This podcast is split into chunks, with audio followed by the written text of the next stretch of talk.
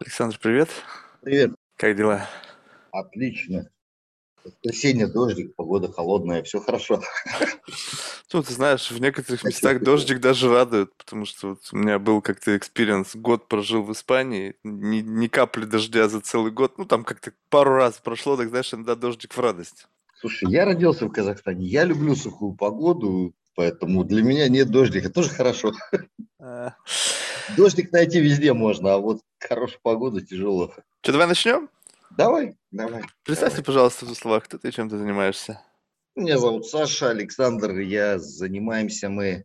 В России говорят, мы чипируем людей, в Штатах говорят, мы спасаем людей, поэтому, в принципе, в общей сложности мы производим некие медицинские идентификаторы, medical ID, которые предоставляют основную информацию о человеке, если человек попадает в какую-то чрезвычайную ситуацию. Вот примерно вот так вот это вкратце очень звучит. А что за вот э, минимальный набор информации, который обычно каким-то образом зашивается на этот? Это, это не medical device, это, это просто как, какой-то... Ну, то есть э, FDA его не нужно approve делать. Мы можем сделать FDA approve, но на программное обеспечение. А. Именно. Но мы его пока не делаем, специально не делаем, потому что мы себя загоним при этом в очень большие рамки.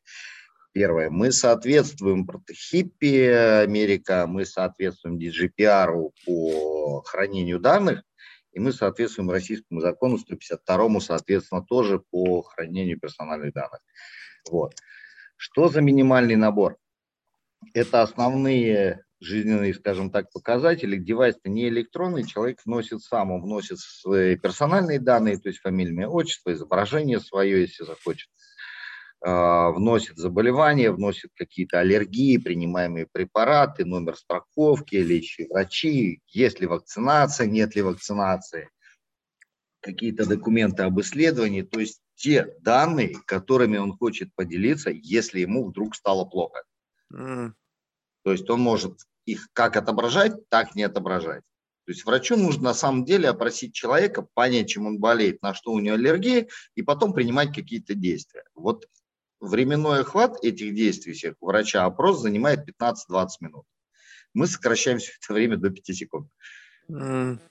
То есть врач подъехал, считал информацию, понял, ну хорошо, на всякий случай я в эту сторону не буду идти, там, там допустим, не делать ему какие-то кроворазжижающие там, препараты вкалывать, потому что у него аллергия, допустим. Все, супер. И mm. поехали. То есть вот, вот именно вот такой набор основной. То есть весь этот набор, он, соответственно, позволяет двигать в различные истории входить. Слушай, ну вот, э, как бы вот, знаешь, насчет страховки, ну тут, в общем, все понятно, основных там фамилий, имя, отчество. Вот э, в отношении там аллергии и всего остального, вот я всегда, как бы, знаешь, на самом деле такой, у меня был несколько раз, там были какие-то микрооперации, и меня спрашивают, есть ли у вас там какие-то аллергии на анестезию? Да, блядь, я понятия не имею. Ну вот. Вот, понимаешь? И когда вот, а, а как бы, ну, а вдруг есть? А вдруг есть. А тут один раз достаточно узнать, в принципе, да, мы можем подключаться по опишке еще к медкарте, в принципе, да. Ну, в России это невозможно, в Штатах это делается, в России почему-то нас не пускает ни Ростелеком, никто подключиться к медицинской информационной системе, чтобы подтягивать оттуда информацию. Тут человек один раз достаточно ему узнать у врача своего, там, спросить, есть ли у меня аллергия, посмотри у меня в медкарте. Потому что медкарта, в принципе, сама по себе, это же довольно-таки большой набор всего, да, то есть и врачу там той же самой скорой помощи не обязательно знать, чем человек болел в детстве, когда ходил в садик. Ему это неинтересно совершенно. Ему нужно знать здесь и сейчас. Вот поэтому вот на такие вещи как бы оно и есть, вся эта информация хранится. Многие группы крови-то не знают свою. Ну, то есть, в принципе, вот по-хорошему-то нужно, чтобы люди пошли и как-то вот такие базовые-то вещи сначала прояснили, чтобы не они из головы их брали.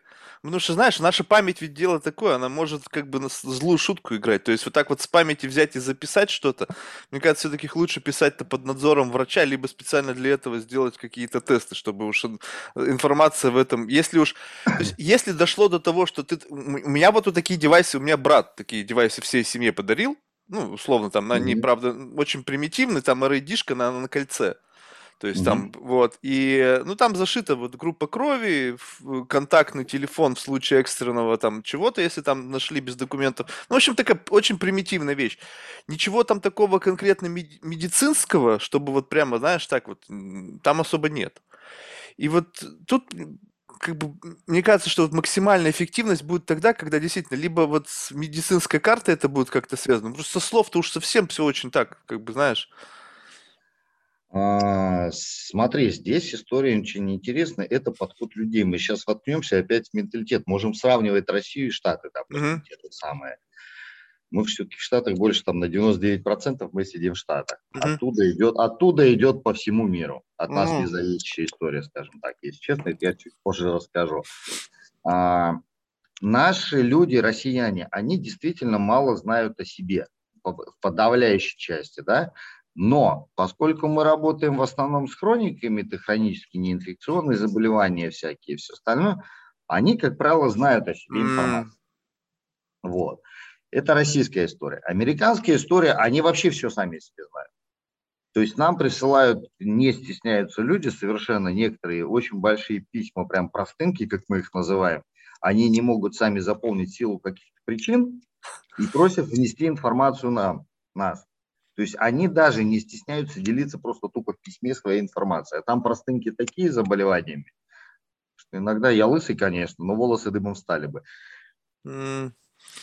Слушай, а дойдет до когда... Ну, то есть, вот, по, по сути, это же максимально должно быть как-то автоматизировано быть. То есть, это какой-то пер- персональный девайс, не знаю, носимый, либо там вживляемый. И все-таки все движется вот как-то в цифровой формат. То есть приходишь в больницу, у тебя в телефоне там твоя insurance, все это все medical record, все они записываются где-то в твоей, там, в какой-то там в пару клиник ходишь. Автоматический обмен информацией, и вот постепенно, постепенно этот профайл расширяется. Но проблема, кажется, в том, что вот это privacy, мне пару раз были такие жуткие случаи, прям вот настолько доведена ситуация до абсурда. В больницу приходишь к своему же родственнику.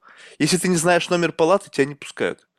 Я говорю, так, ну, брат в больнице. Нет, говорит, назовите номер, свяжитесь с братом, он трубку не берет какого-то хрена там, или еще что-то. А тут вроде как бы медицинские данные. И вот как вот и каждая медицинская клиника, она защищает свои данные. И вот обмен этими информациями все под каким-то строжайшим секретом. Хотя, это же все во имя человека делается, во имя его здоровья, во имя его, не знаю, спокойствия, по крайней мере.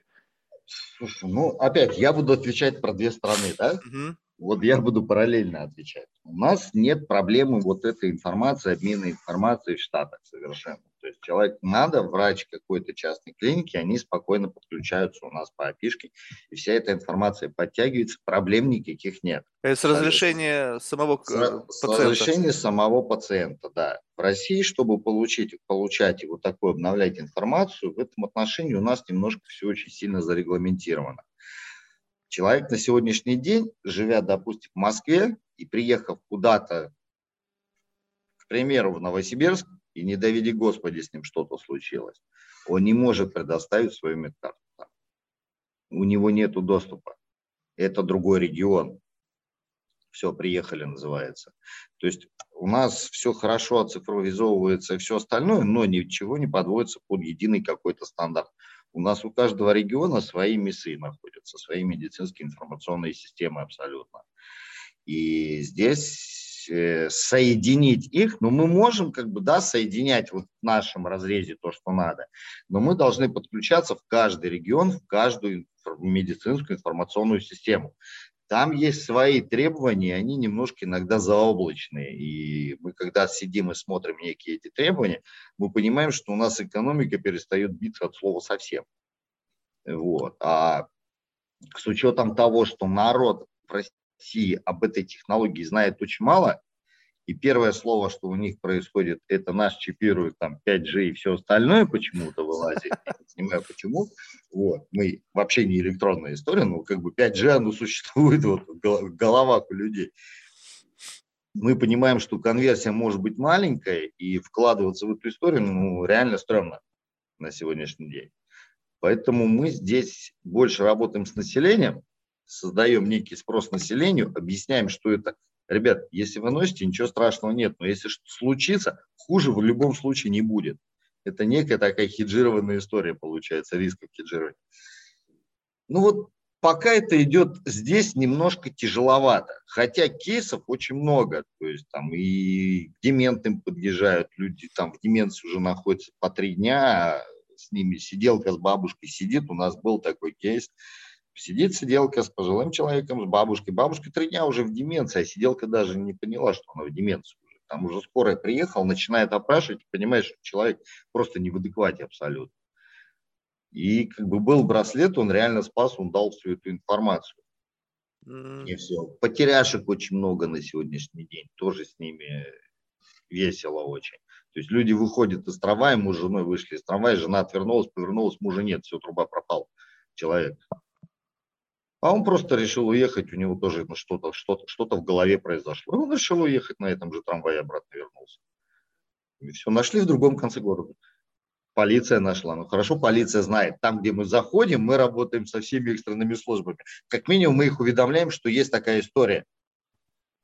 И вы можете зайти и все. И когда сканировали они, жена увидела, что сканировали у мужа. Где сканировали? Ну, полиция увидела и поняла все это дело. Они сами связались человека. А сканируется просто каким-то приложением обычным, да? То есть... Обычный iPhone тот же самый, просто камеру достаточно навести на QR-код, там даже приложения никакого не надо. Mm. Вот. А андроиды последние, я не андроидный человек совершенно, потому что что-то у меня, как я говорю, интеллекта не хватает немножко. Хотя последние, говорят, удобные очень. А Android тоже наводишь камеру, считывается QR-код, автоматом. Если старые модели андроида, там просто приложение устанавливается все, и все. Приложений очень много. Они все бесплатные, любое абсолютно. Берем, устанавливаем. Все mm. прекрасно.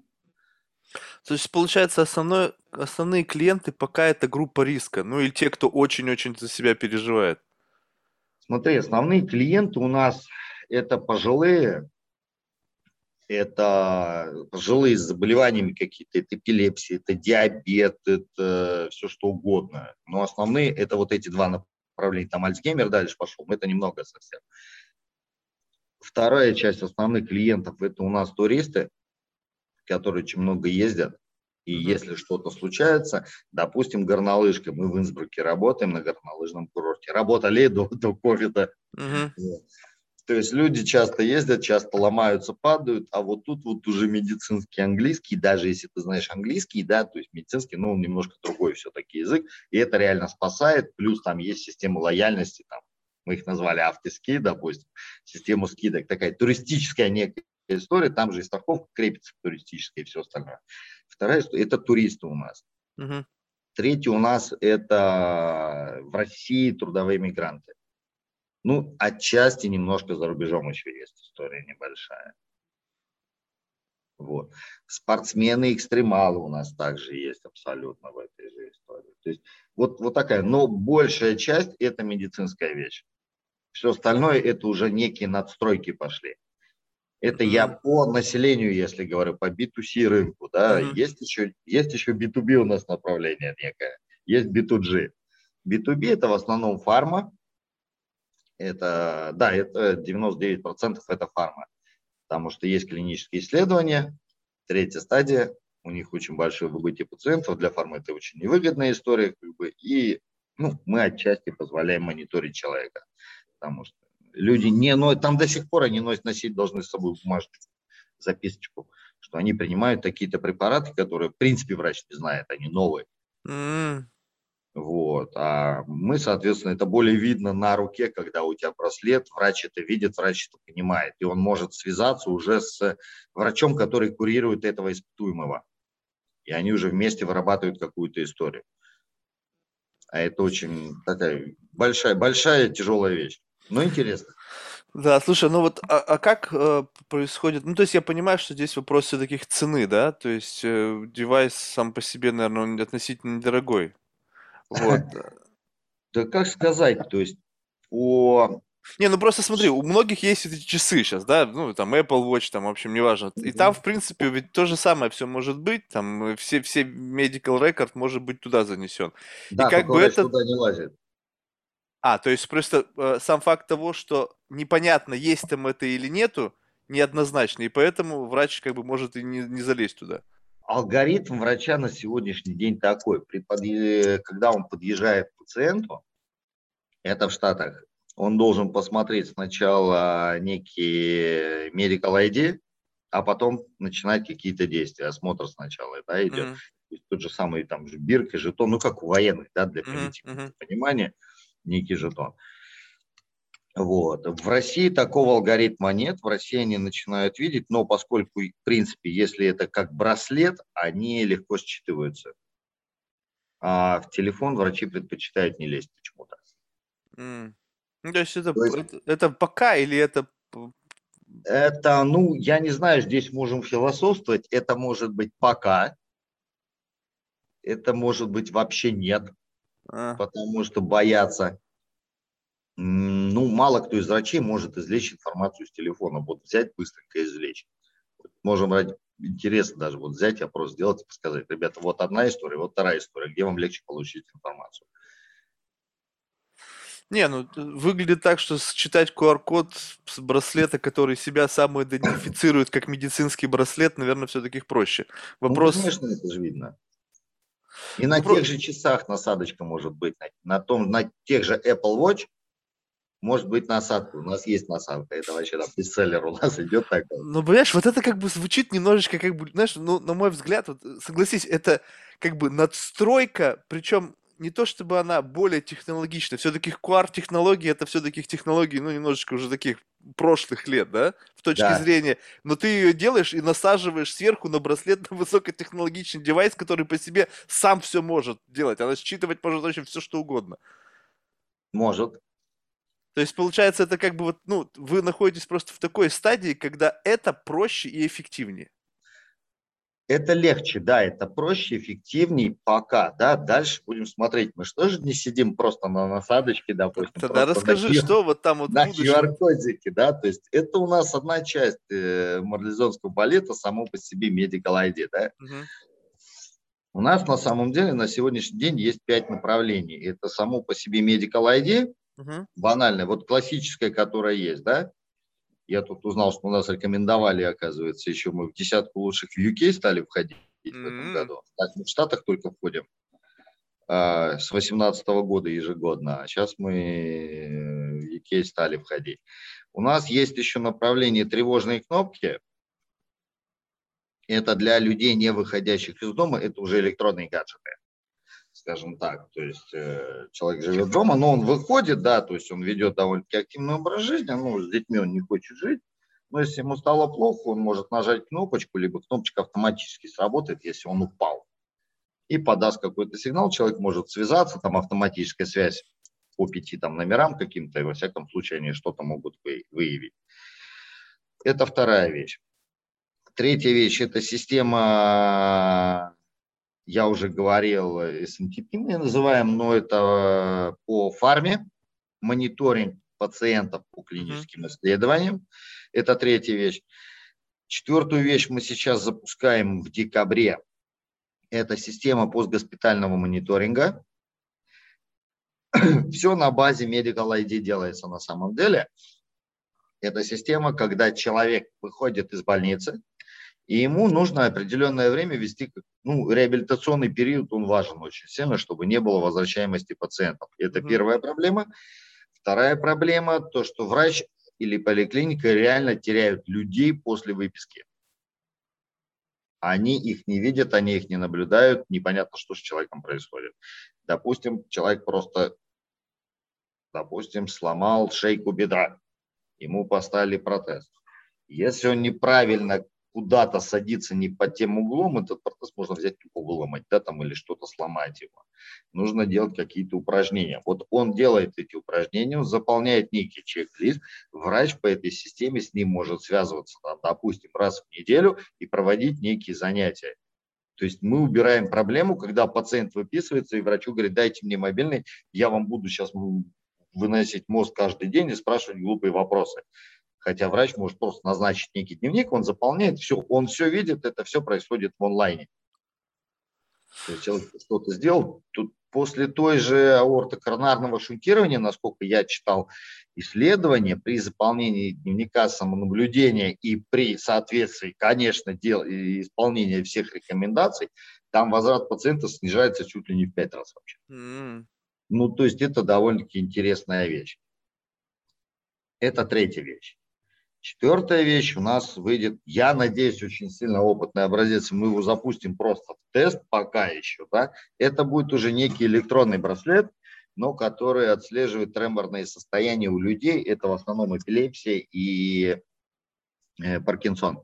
Mm. То есть начинается припадок, срабатывает браслет, отправляет уведомление родственникам или еще что-то, потому что при эпилепсии люди очень сильно, реально очень сильно травмируются. И как бы они видят этот график свой, когда у них идут приступы. А здесь уже идет подбор лекарств правильный. Mm-hmm. Это вот тоже у нас сейчас уже в процессе, как бы технологии известны, технологии есть, все это заведено, все это есть. По-моему, я назвал все, если я не ошибаюсь. Слушай, знаешь, я всегда вот как бы, ну, у меня ну, какие-то такие, знаешь, фантастические всегда идеи в голове возникают. Знаешь, э, вот в идеале, знаешь, просто у меня есть проблема. Во-первых, дневник, да, его надо заполнять. Понятно, что если ты болен, то это в твоих интересах, и как бы здесь уже вопрос, ну, Ты его как будешь бы, заполнять. сам, Выбора сам нет. решай, да, выбора нет. Если хочешь сдохнуть, как бы можешь не заполнять, конечно. Но все равно, согласись, знаешь, мне по аналогии с машиной очень примитивно, но согласись, приезжаешь вот в автосервис, Мгм. машинки раз, два провода кинули и сделали диагностику. То есть, по Правильно. сути, машина знает, что у нее внутри, если там куча каких-то девайсов, там считывающих устройств, которые проверяют какие-то э, работоспособность основных элементов. Вот согласись, вот наш же мозг тоже очень сложно устроен. То есть, по сути, мы просто не знаем, как этой информации подобраться, но наш мозг знает то, как мы себя чувствуем. Ну, то есть, согласись, как-то идет процесс поддержания гомеостаза. Как-то ты знаешь, что у тебя заболела коленка, либо там, что у тебя где-то воспаление. Это явно не проходит для там центральной, там, не знаю, какой-то симпатической нервной системы, там, ну, в общем, для, для мозга незаметно, потому что как только у тебя что-то начинает воспаляться, вырабатываются там какие-то там, ну, в общем, в, в организме что-то происходит. Соответственно, мозг знает, что ты как-то себя неважно чувствуешь. Вот представь себе, что вот эти все технологии, там Илон, Илон Маск там голову собирается там сверлить там и так далее. Пусть, может быть, не инвазивны, но сам факт, какой-то считывающий механизм в будущем появится, который будет знать о том, что происходит внутри. Вот это будет самый крутой medical ID. Потому Мы что это может быть... людей. Мы подходим к этому, я понимаю. Не, ну пусть он будет не то чтобы чипированный, не знаю, может, они не инвазивно как-то его, там, не знаю, куда-то поместят, там, какой-нибудь приклеят, какой-нибудь пластырь там. Вот это, Ну. когда 24 на 7 происходит обмен данными, допустим, с выбранным доктором, который эти все данные, там, big data просто смотрит, у него там в какой-то момент красная лампочка загорает, что у тебя там сахар подпрыгнул, там, по какой-то причине. Вот, вот это вот, мне кажется, такой мом- момент, когда вот наше здоровье будет полностью 24 на 7 под контролем. Да, но это, это было бы круто. На самом деле, честно, это было бы круто, да, но пока таких технологий, к сожалению, нет. Может, к счастью, я не знаю. Кто-то любит свободу, кто-то нет. А что Ну значит, да, вот, тут- подожди, вот это что за, а, а почему вообще, в принципе, вот вокруг вашего вот э, сервиса вот это вот какой-то странный налет там чипирования всего этого? А, я Что, не знаю. Свобода, честно при чем тут вообще это? Ну вот, вот, понимаешь, есть был этих кейсов очень много у нас на самом деле. То есть первый пилотный проект мы проводили в России. Вот я Мгм. сейчас просто маленькая предыстория. Я написал письма, ну, по-моему, если не ошибаюсь, в 64 региона. Мгм. Давайте проведем пилотный проект с любым регионом абсолютно, с любым местом. Мне просто интересно попробовать эту технологию. Мы думали, что мы ее сами новую сделали. Мы не знали про нее вообще никак. Это получилось абсолютно случайно. Ничего не получилось у нас совершенно. То есть от- одни отписки стандартные. У меня все письма лежат, на самом деле, сохранились. Потом уже по знакомству все-таки сделали так, чтобы это письмо, письмо дошло в Московской области туда, куда надо. Нас отправили в славный город Домодедово в Подмосковье провести пилотный проект. И мы его провели. Вначале брать никто не хотел. Это был, если я не ошибаюсь, по-моему, 17-й год, ноябрь месяц. Тогда выпал снег. И одна бабушка, она была там в социалке, то есть она не взяла, но она была гиперактивная. И упала, приложилась то ли головой, то ли еще чем-то. В общем, три дня ее искали. Она в больнице в Москве лежала. Сообщить не могла о себе. После этого она поняла, что штука нужная, и пришла сама взяла, привела еще кучу народу. В общем, нам суть такая, еще пришлось довозить туда, нас, нас начали требовать, давайте еще. Мы довезли, хорошо. То есть людям это реально надо, когда люди понимают какие-то кейсы. Mm-hmm. Вначале они говорят, нас чипируют, мы боимся. Вот.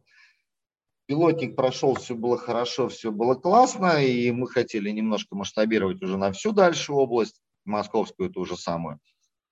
Но нас потихонечку начали спускать вниз и в никуда уводить, соответственно. То есть, ребята, отвалите, с вами неинтересно. Вот. С психу мы ушли в Штаты. На самом деле, я просто говорю, слушай, ну, давай так, вот товар есть у нас, посидели с учредителем, посидели, подумали, товар у нас есть, давайте мы его отправим в Штаты, ну, если что, там и похороним. Ну, не взлетел проект, значит, не взлетел. Мы отправляем в Штаты, и при, если не соврать, ну, не более 5000 долларов бюджет, у нас это все улетает, по-моему, дней за 10. С очень большой маржой, с очень большой прибылью. И тут мы не, немножко ничего не поняли от слова совсем. Вот она, земля обетованная. Да, начали разбираться, оказывается, там это все работает, там это все уже давно есть. И мы Америку на самом деле не открыли нифига в данной ситуации. От слова а, кстати, вот как, э, за счет чего зашло? Ну, то есть это было действительно как бы в той или иной мере? Он был реально удобен. А. В той версии, в самой первой, он был очень удобен, и у них обычно гравируется на браслете, это четыре строчки. Угу. Вот. А у нас намного больше информации и просто кодик. И можно еще нанести те же самые четыре строчки. Это раз. Второе. Когда мы начали выяснять, а, там при покупке Medical ID страховая тебе возмещает эти деньги. Угу. И плюс снижается страховка. То есть там люди реально этим пользуются, реально это покупают.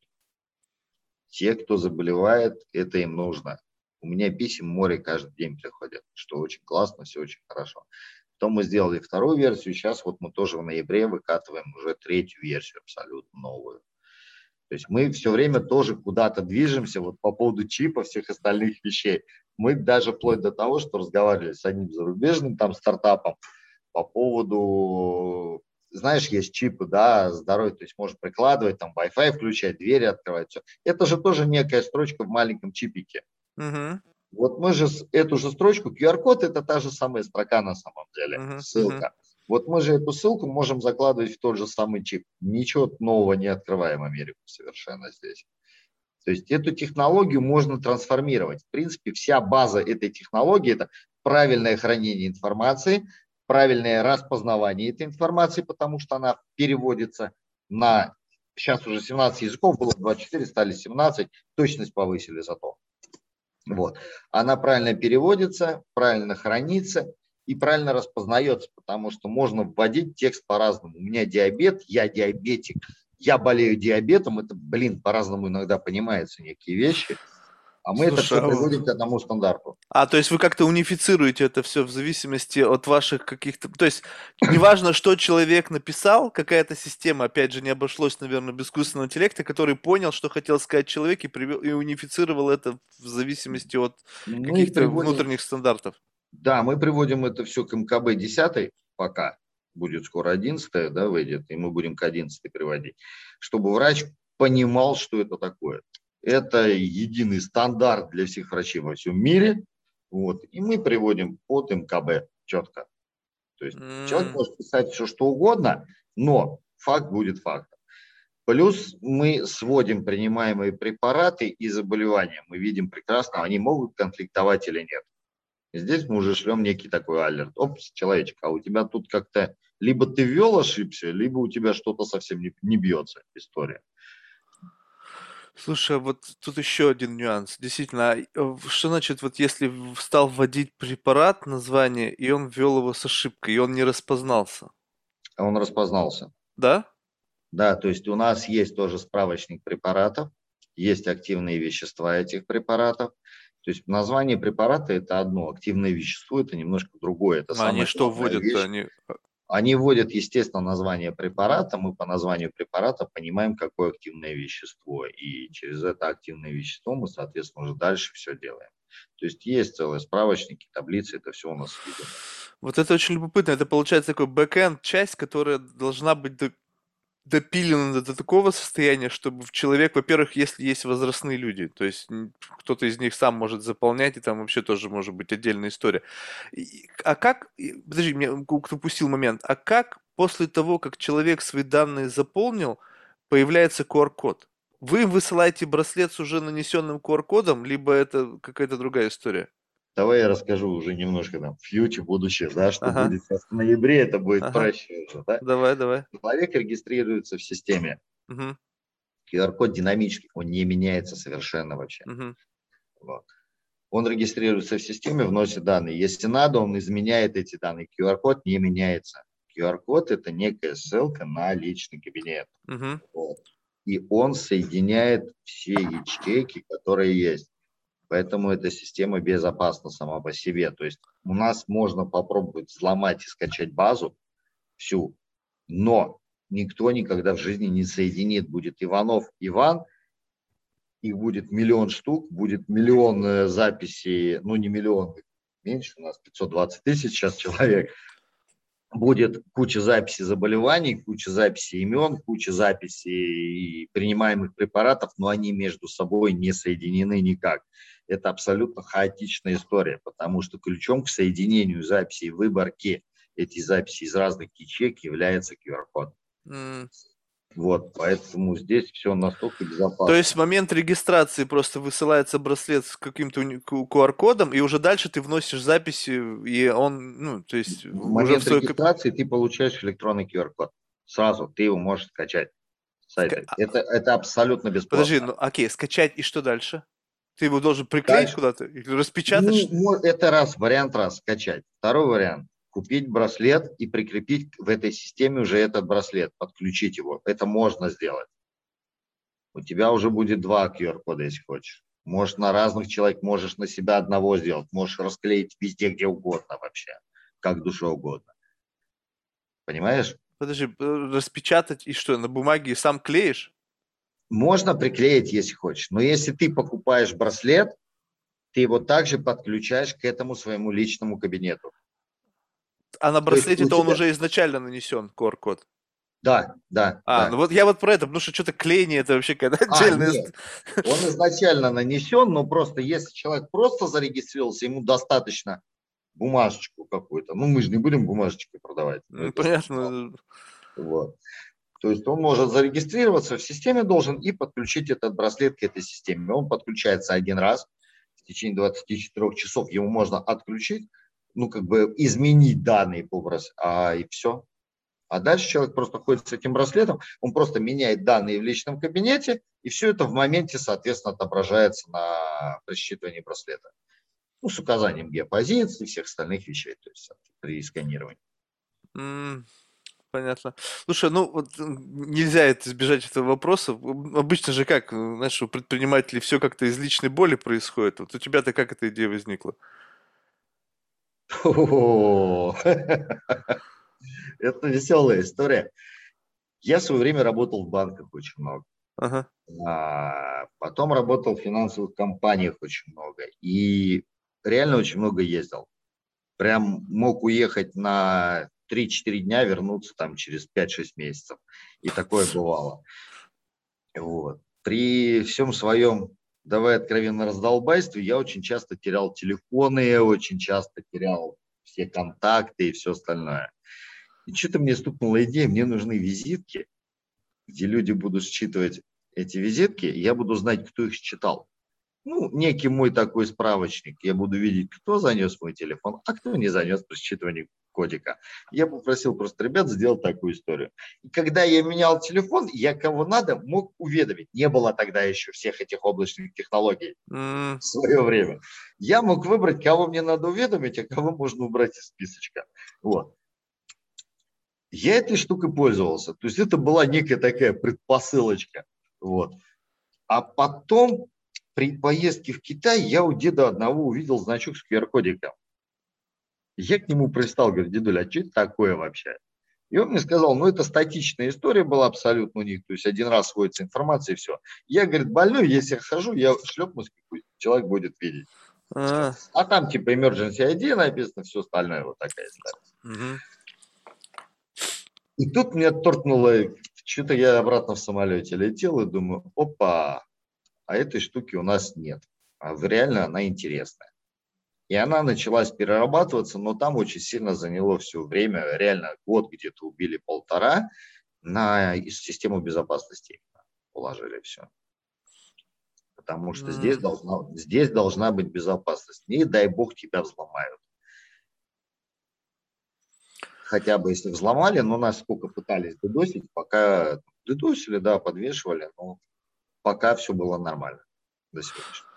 Слушай, ну вот, э, а каков риск? Ну окей, medical records, но, но вот кому вот эти данные нужны? Ну вот там Петя Пупкин, у него там, не знаю, диабет.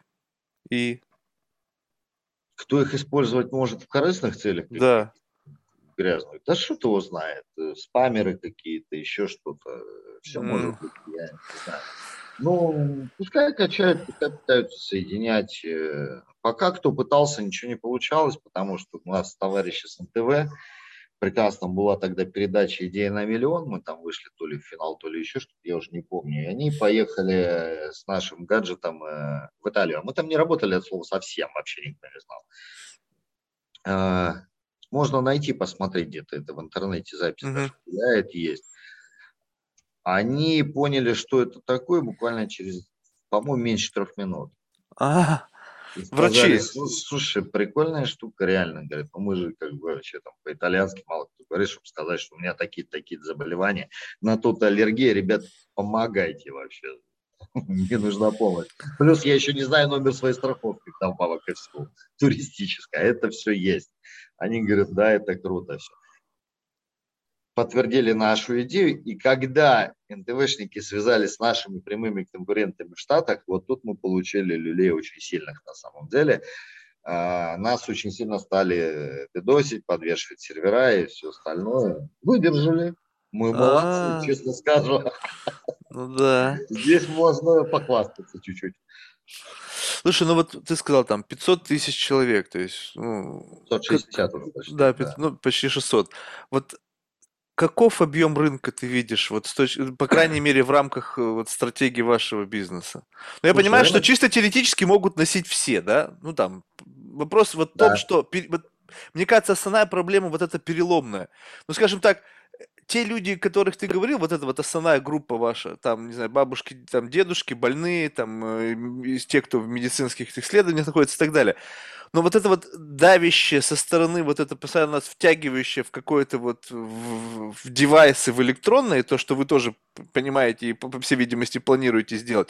И тут начинается какая-то гигантская начинаться вот эта вот э, конкуренция, потому что, в принципе, один девайс может решить все проблемы.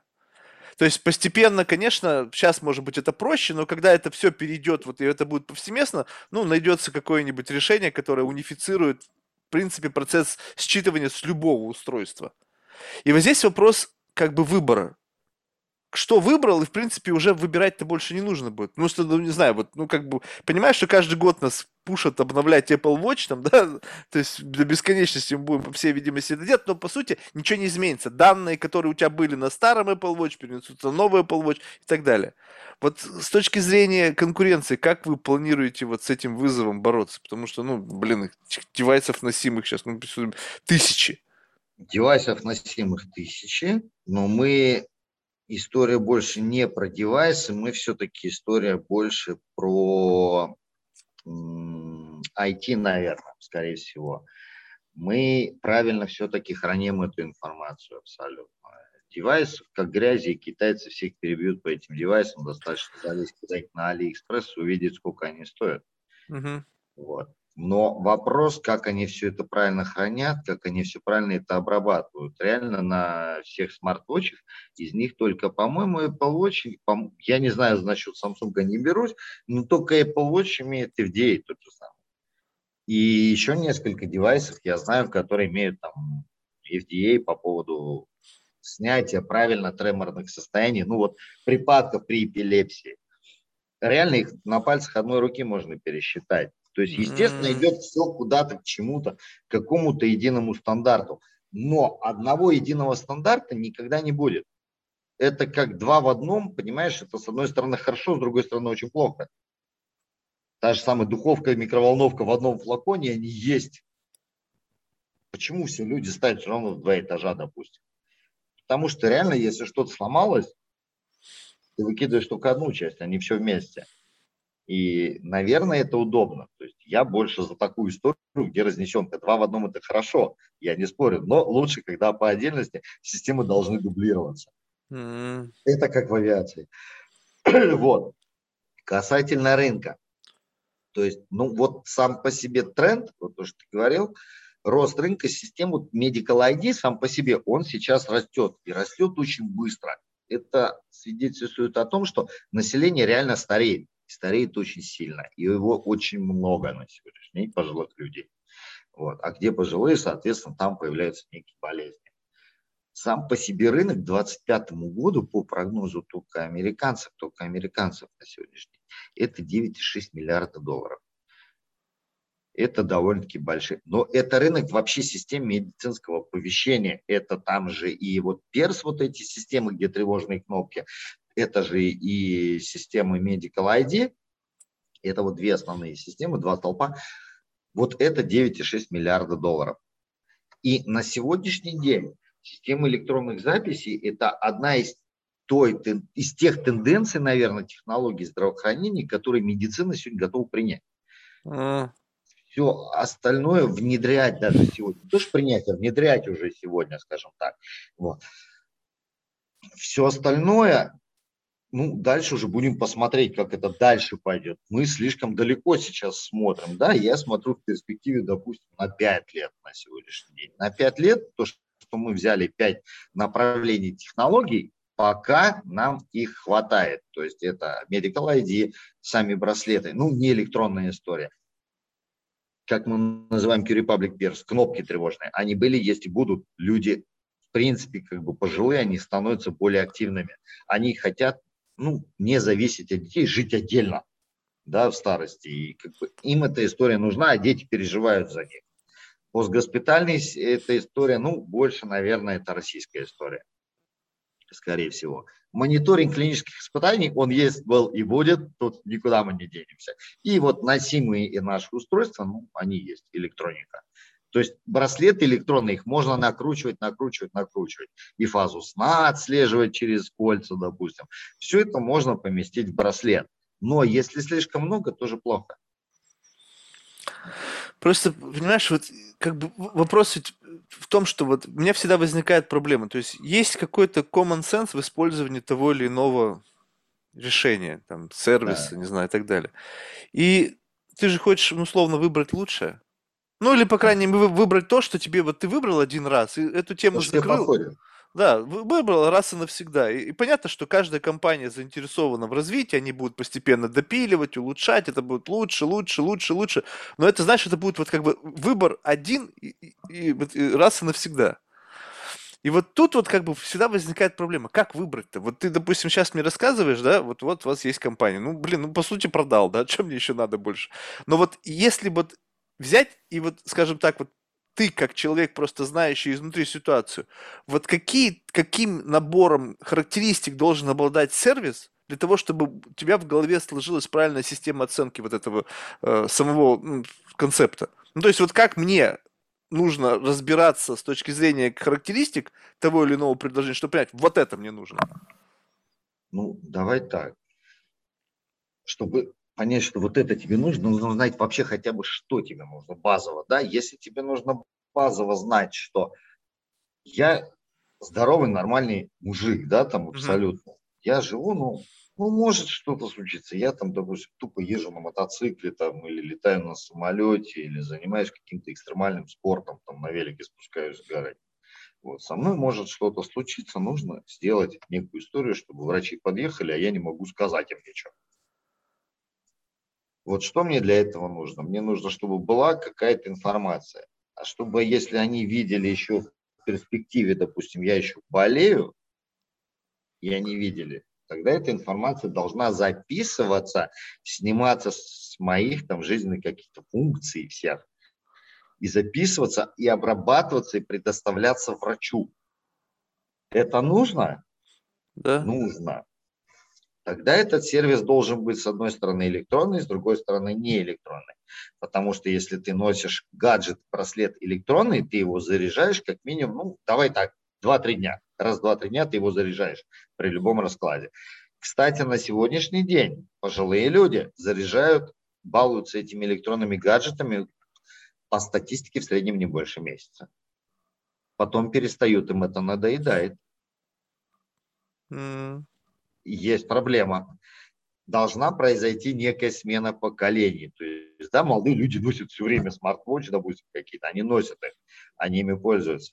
Дальше, как предоставить эту информацию, это тоже целая проблема великая. Это должен быть один классный сервис, то, что мы пытаемся в той же России на сегодня сделать некий стандарт Medical ID. Но чтобы сделать этот стандарт, нам нужно зайти в несколько еще регионов. Мы сегодня в двух регионах работаем. Нам нужно зайти, провести пилотные проекты э, совместно с э, национальным институтом, где будет написана какая-то рекомендация, тогда будет некий стандарт, который вольется в еще какую-то технологию.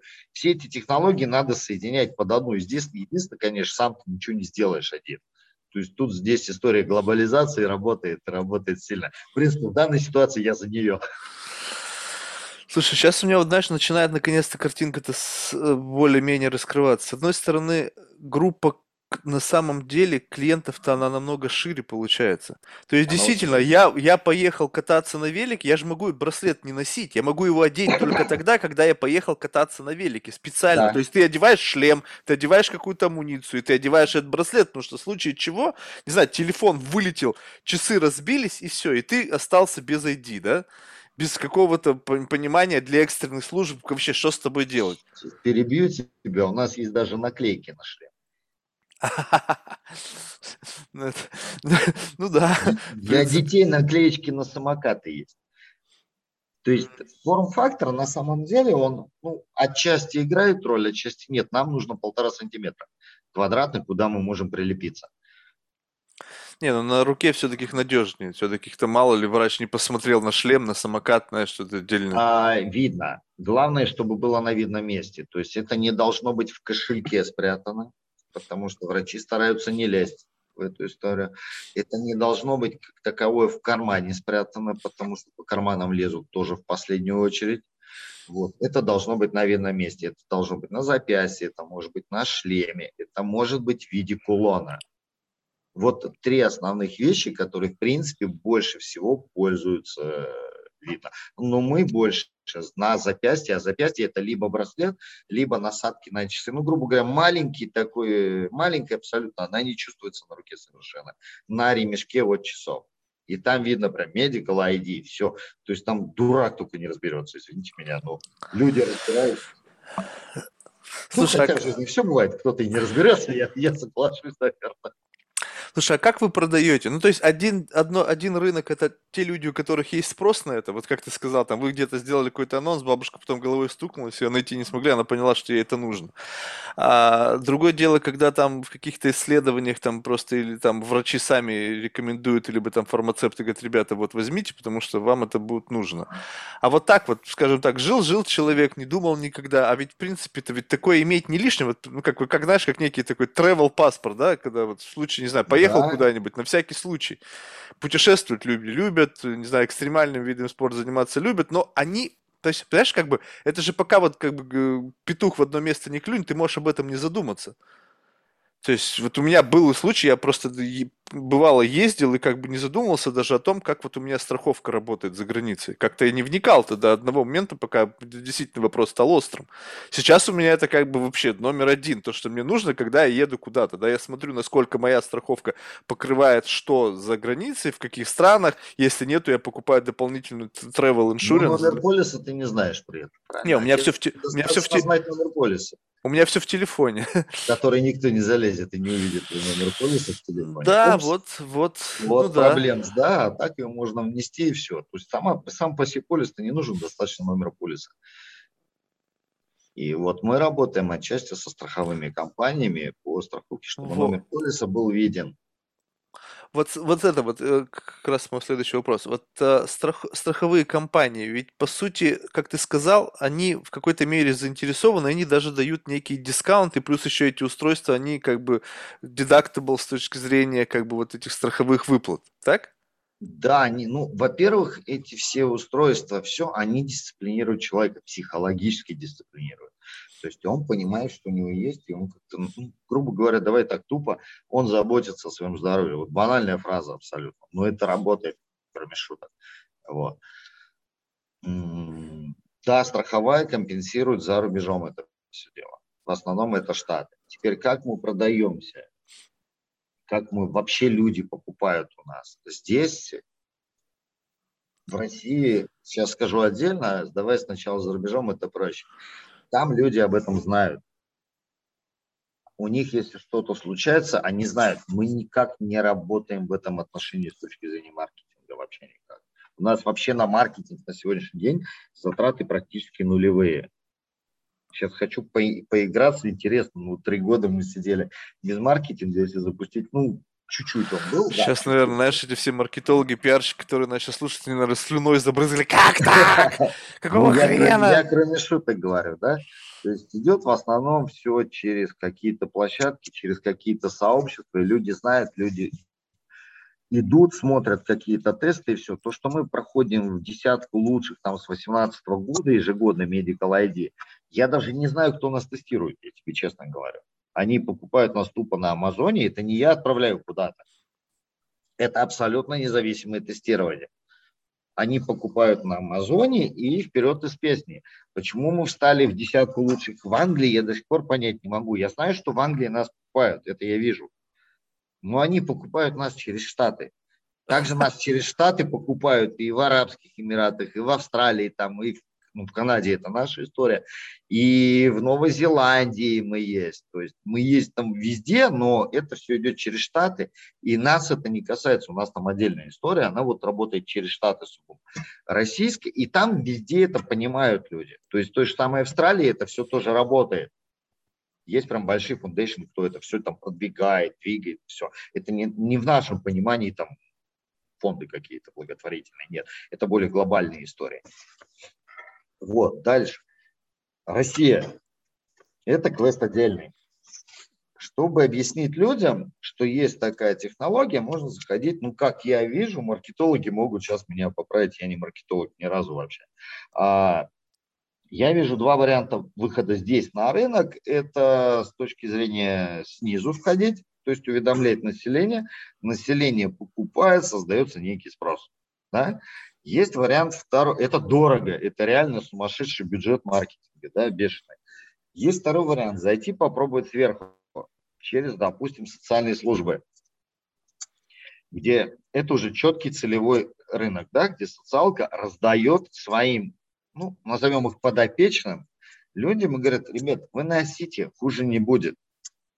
Вот, это дешевле. Дальше отсюда возникает очень сильная сложность, прям сумасшедшая. Кто возьмет на себя ответственность по внедрению, по пилотированию этой технологии? Я не знаю, кто платить будет за это все удовольствие. Да не то, что платить. Здесь вопрос-то не в деньгах на самом деле. Ну а как, раздать вопрос, браслеты, это же нужно, чтобы социалке кто-то деньги эти дал, чтобы они вам заплатили, чтобы вы им браслеты эти поставили. Чтобы социалка вообще рискнула пойти на этот пилот. Давай так. Начнем с главного. Это не так просто. Это люди должны понимать. Единственное, что нам повезло в данной ситуации, нам дико повезло, потому что мы познакомились на выставке с социалкой, там, допустим, с Новосибирском мы познакомились, и как раз в Новосибирске появился небольшой спрос по поводу вот Medical ID очень близкий. И после того, как мы познакомились, мы сошлись. В Новосибирске, я одно скажу, они реально молодцы вот то, что я вижу, они не боятся пилотировать новые технологии. Они не боятся открывать что-то новое, где-то модернизировать это что-то новое, но подводить под себя это все. Честно скажу, я таких регионов не видел вообще. Блин, ты я знаешь, знаю два региона, Новосибирск, Горно-Алтайск. Но Горно-Алтайск это тоже нам помогли там уже с работой. Все остальные регионы, ну, откровенно сидят и боятся. Вот мы сидим на своем уровне, мы будем сидеть на своем уровне. Ни хрена мы никуда не двинемся. А чего бояться-то, я не понимаю. Ты говоришь о каких-то явных преимуществах. То есть все как-то более-менее циркуляция Новая информации. Вещь а не вписывается под какие-то определенные рамки. Да, мы можем вписываться там в программу нацпроекты всяких, там демографии, старшее поколение. Но вот чтобы они начали внедрять, для этого требуются некие какие-то телодвижения, что-то новые какие-то технологии. Они не прописаны же нифига нигде. То есть тут надо их прописывать, надо Вот это реально бояться. Это с точки зрения чиновников, я говорю, почему я балдею от Новосибирска, они это сделали. Они реально постарались, они это сделали. И это круто. Это, это вообще нигде не найдешь. Другие регионы сидят, говорят, да, блин, реально круто. Ну, слушай, до смешного доходит. Я встречаюсь, собственно, слепых глухонемых, всероссийским таким-то одним из их миллионы. Ага. У них куча народу. Я говорю, ребят, ну вот такая технология. Они говорят, да, нам нужно, мы же вообще ничего не можем сказать и ответить и услышать. Я говорю, и? Они говорят, ну, классно, все, но мы носить не будем. Я говорю, почему? Мы стесняемся. Слушай, я тебе честно говорю, я развернулся, ушел просто. Я говорю, давайте так, вам нужно созреть, наверное, для этого дела. Я уже не буду убеждать, потому что мы реально... Ну, до этого мы очень много с ними встречались. Еще на переговорах на этих сидели часа два, наверное. Я говорю, ребят, мы уже выпитый кофе с вами просто не отобьем. Вот я вам честно говорю. Что хотите, делайте. И все. Ну вот, вот, вот это люди, понимаешь? Американцы готовы, европейцы, интересно очень, европейцы, у них тоже старшее поколение, все-таки оно продвинуто, оно готово принять вот эту технологию. У нас в регионах пожилые люди, ну, честно скажу, я не ездил по России до пандемии практически нет, вообще никогда. В пандемию я стал ездить по России. Я очень удивился, что старшее поколение очень редко пользуется смартфонами. А если пользуются, они ими пользуются на уровне позвонить. Вот. Ну, это, это неудивительно вот так, на самом деле. Да, и здесь поэтому у нас вот основной фокус Штаты, основной фокус Европа. А, во-первых, там более платежеспособные люди. Честно. То есть мы в Штатах продаемся от там 25 до 32 долларов за единицу. В России не готовы столько платить в России готовы платить дешево. Но если ты даешь людям бесплатно, они это не ценят. Mm. Это очень интересная вещь. Это досталось бесплатно, я это не ценю. Это чистая психология. А в Штатах, если ты ставишь цену 17 баксов, тебя не покупают они не верят, блин, что это, это У работает. меня есть такая фигня. Я постоянно думаю, что как-то что-то шибко дешево. Я иногда смотрю, да. ну, блин, это не может так стоить, потому что, ну, блин, как-то экономика в голове у меня не складывается. Знаешь, как интересно очень смотреть на внутреннюю вот у себя в мозгу на расфокусировку. Потому что в Штатах дешево это, ну, неправильно, скажем так и ты вынужден держать вот какую-то определенную планку, а, соответственно, ценовая планка – это, соответственно, и уровень сервиса. А в России ты не можешь давать высокую планку, потому что ее тупо никто не покупает.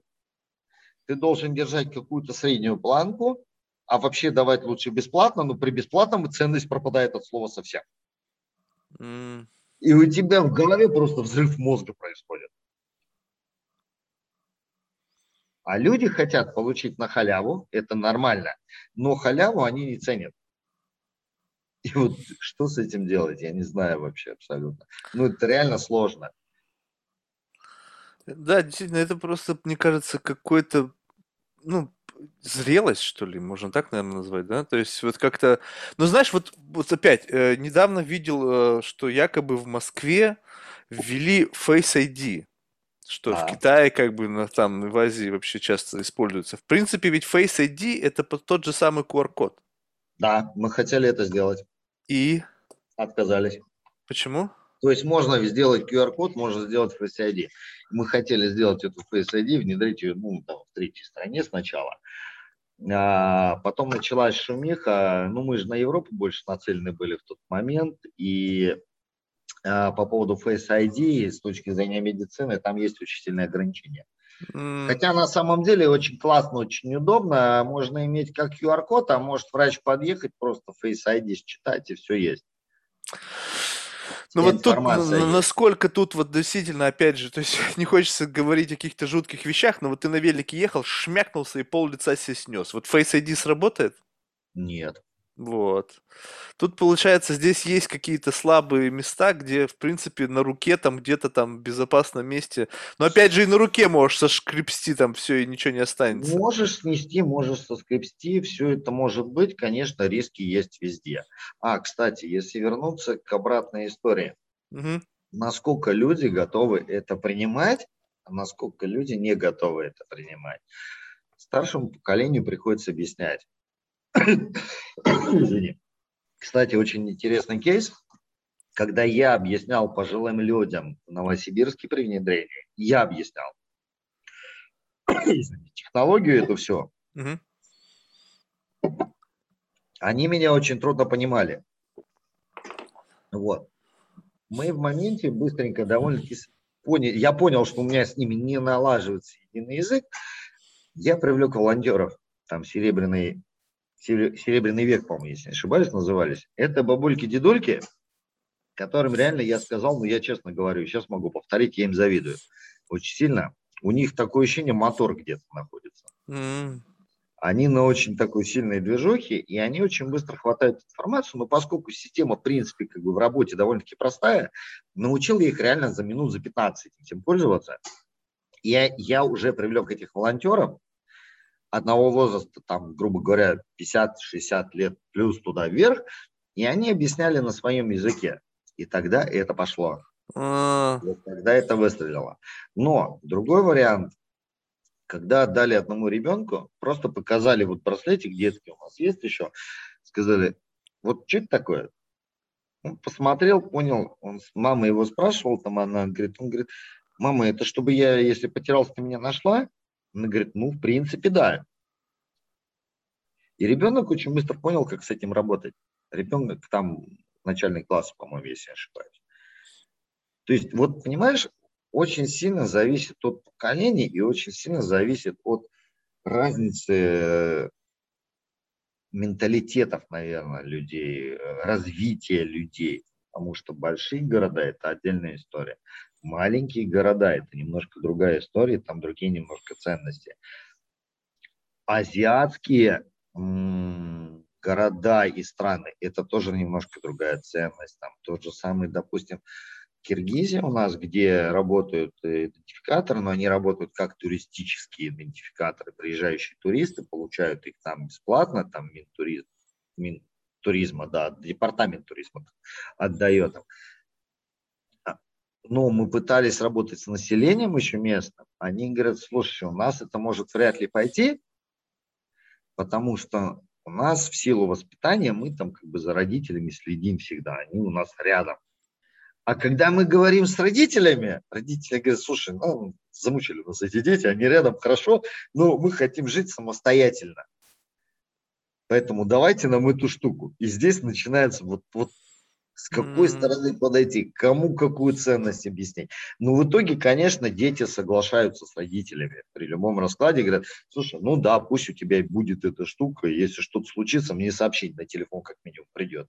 Дальше я уже там подниму всех на уши, если мне надо. А так я даже не знаю, что ты, выходя из ванны, гру- грубо говоря, просто упала, и все, и ты не можешь двинуться. Подожди, а браслет-то как может, ну, из ванны уходя это упала? Это электронные, это я про систему ПЕРС, как бы там срабатывает датчик, если человек упал, там, выходя из ванны, они очень, кстати, старики очень любят падать в ванной почему-то и ломать что-нибудь. И лежат потом по полдня, пока кто-нибудь не придет или как-то вот не начнут переживать. Слушай, ну, ну я думаю, что это все равно вопрос просто, не знаю, 10 лет, мне кажется. Сейчас еще вот с этими вакцинами тоже целая эпопея. Сейчас же это как бы, ну, я не знаю, мне надо к брату ехать в Ванкувер, и мне нужно сделать прививки, чтобы туда поехать. И я думаю, блин, это же как бы опять какой-то там... И главное, это все такая трансформация, что поначалу вроде как бы это все не нужно, сейчас уже типа паспорт вакцинации, документы, печать, штамп, никуда тебя не пустят. И вот по сути да. в будущее неизвестно, как будет складываться с точки зрения того, сколько мы еще вирусами столкнемся, какие требования там по вакцинации, вообще, в принципе, пересечение границы с набором тех или иных там заболеваний или там вакцин будет требоваться, да, чтобы пересечь границу, вот видится так, что вот medical record, такой, который будет взаимодействовать там с с границами, там, с не знаю, системой, с глобальной системой. Он, мне кажется, сам по себе просто уже рвется наружу, потому что вот когда теперь, вот, ну, появились уже, я даже вижу, приложения, где там есть какой-то э, QR-код, который говорит о типе твоей вакцинации. Соответственно, вот оно, первая ситуация, когда твое личное здоровье как-то завяз, завязано на public health и, завяз, и завязано на твоем передвижении в мире. Да. Вот это как бы звоночек такой серьезный, на мой взгляд. Да. Потому что это, это и есть, это все идет к этому стандарту потихонечку, да, но его нет как такового. Естественно, ну вот, допустим, мы как там, допустим, ну, в глобальном мире, то мы небольшая компания. Вот. Хотя мы там во многих странах сидим, присутствуем с филиалами, со всеми, ну, мы считаем себя небольшой компанией. Но это все идет к этому, потому что, да, пас, паспорта есть по прививкам, там, допустим. Сейчас какие-то Pfizer и Moderna, я знаю, уже новые там какие-то вакцины делают под COVID, да, уже скоро должны выйти, насколько я слышу это в новостях. То есть все равно мы придем к чему-то единому, к какому-то стандарту. И дальше мы в этом стандарте будем работать. Ну вот смотри, тот же самый Apple Watch, это некий стандарт, да, есть. Но к этому Apple Watch очень много всяких идет историй интересных. Он же не работает автономно. Угу. Та же самая компания Apple, он создала некую большую экосистему. Вернее, небольшую экосистему, куда все стали стекаться с какими-то разными сервисами. Но оно же не работает в одном едином окне. Ты все равно переключаешься. Вот это будет, я думаю, также выглядеть с Medical Records. Просто знаешь, с одной стороны, как бы, знаешь, вот что здесь главное, куда не скатиться. Я просто всегда это так, может быть, не, может быть, ошибусь, но когда появляется технологическое решение, ну, скажем так, э, тут непонятно, кто кого пушит, да, то есть с одной стороны, есть э, регуляторы, которые как бы говорят, что вот ты сейчас сможешь там ехать, пересекать границы тогда, когда у тебя там есть вакцинация, да. Mm-hmm. Вопрос того, как это показать, да, как автоматизировать то, что у тебя есть. Ну, бумажка, ну, в общем-то, какой-то каменный век все равно, да. То есть плюс бумага, есть возможность ее подделать. Все-таки, если это автоматизировано, ты приходишь в место, где тебе э, специализированные люди делают в сертифицированном месте прививку, она автоматически как-то куда-то подгружается, где эти данные как-то хранятся в каком-то объеме. Вот, да. соответственно, а, тут возникает тоже ну, спрос, да, каким образом взять и автоматизировать эту систему. Приходите вы со своими технологиями. И вот тут, как бы, понимаешь, происходит ну, какое-то условно внутреннее лобби. То есть давайте мы будем как бы вот что-то делать для того, чтобы вы могли двигаться и могли демонстрировать то, что у вас все в порядке с точки зрения вот того набора public health, там каких-то характеристик, которые должен быть. И это может упереться все в то, что как в Китае, там, не знаю, знаешь, social рейтинг, и мы уже будем завязаны так ты вот там лишний раз не провакцинировался, лишний раз там, не знаю, кровь не сдал, либо там в спортзал не сходил, и теперь ты не выйдешь из своего маленького города. Иди там сначала там прокачайся, там э, вакцин понаставь, измени свое питание, повысь свой рейтинг, и тогда мы тебя выпустим из этого, там, не знаю, какого-то населенного пункта. Mm-hmm. Вот утопическая картина, но как-то вот она такое ощущение, что все больше и больше, как бы, на мой взгляд, становится такой, знаешь, недалеким будущим. А, смотри, тут главное не уйти в единый один стандарт, где все это будет храниться в одном месте. Оно так и будет, реально так и будет, но я вообще противник хранить э, э, все персональные данные в одном месте. Абсолютно противник. Не, не ну они может не в одном, но они могут взаимодействовать, обмениваться информацией. Просто сам факт того, что... обмениваться, это круто. Ну, понимаешь, на сегодняшний день это день, это день информации. И чем больше у тебя информации, ты можешь э, правильно, если ты ее можешь правильно обрабатывать и хранить, это реально круто. Давай возьмем вот просто банальный тупой кейс абсолютно. Мы берем людей, допустим, ну, в Чикаго. Мы берем людей, которые болеют эпилепсией, и мы берем людей возраст там, от 25 до 35 лет. База у нас деперсонализирована. Мы можем ей вертеть, как кубик Рубик. Угу. В, разных, в различных разрезах смотреть. Мы смотрим этих людей, какие они принимают препараты. Мы видим их записи, насколько часто у них происходят, допустим, припадки. При принятии этих препаратов в разрезе определенного куска времени, допустим, 2-3 года, мы можем видеть какую-то динамику при определенных условиях. Мы можем поменять лечение этим людям? Можем. Мы можем улучшить их состояние? Можем. Вот это все можно делать в довольно-таки глобальном виде все. То есть это можно делать в рамках города, в рамках э, там, страны и всех остальных. Москва ввела электронные медкарты в курсе, наверное, да, в приложении там можно какую-то... Я не пользуюсь нифига этой историей, честно скажу. Не знаю, Но из всех записей МКБ, по-моему, там только 4 или 5 процентов заболеваний основных, которые есть у всех людей. То есть у МКБ очень большой список заболеваний. Вот. А реально люди болеют там, ну, 4-5% от основных заболеваний. И вот с ними это, грубо говоря, системные такие заболевания, на что тратится бюджет там, федеральный, городской и все остальное. Вот. Москва это федеральная вообще-то там не суть. Если вот начать работать с этой базой и пытаться снижать вот уровень этих заболеваний рекомендациями, потому что мы берем разрез уже какое-то времени, это, соответственно, может снизить расходы очень сильно, ну и улучшить здоровье людей. То есть здесь, с одной стороны, вот эта вся глобальная история, она очень классная. Вопрос не уйти вот в полную централизацию всех этих вещей. Потому что если будет централизовано абсолютно все, ну, это не есть хорошо, по моему мнению. Кто-то скажет, что все этим должно контролировать только государство, я против. А уже началось. Я не могу поехать брату, потому что мне нужно поставить прививку. Я согласен. Какого хера? Это же мое здоровье. Как, как, почему вы мне говорите, что мне со мной делать? Они исходят из другого. Это не то, что твое здоровье. Они исходят, что ты своим здоровьем зародишь других. Блин, Они если у меня антитела уже есть, я вот могу представить тест, у меня есть антитела. Что лучше-то, ваша вакцина или мои антитела? Ну вот как-то так.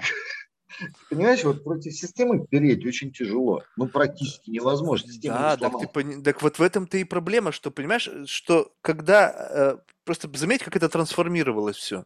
То есть вот как изменялось отношение людей, к, э, вот, вернее, не отношение, риторика со стороны правительств разных стран в отношении прививки. Сначала говорит, что вот будет прививка, мы ее поставим и вроде как заживем.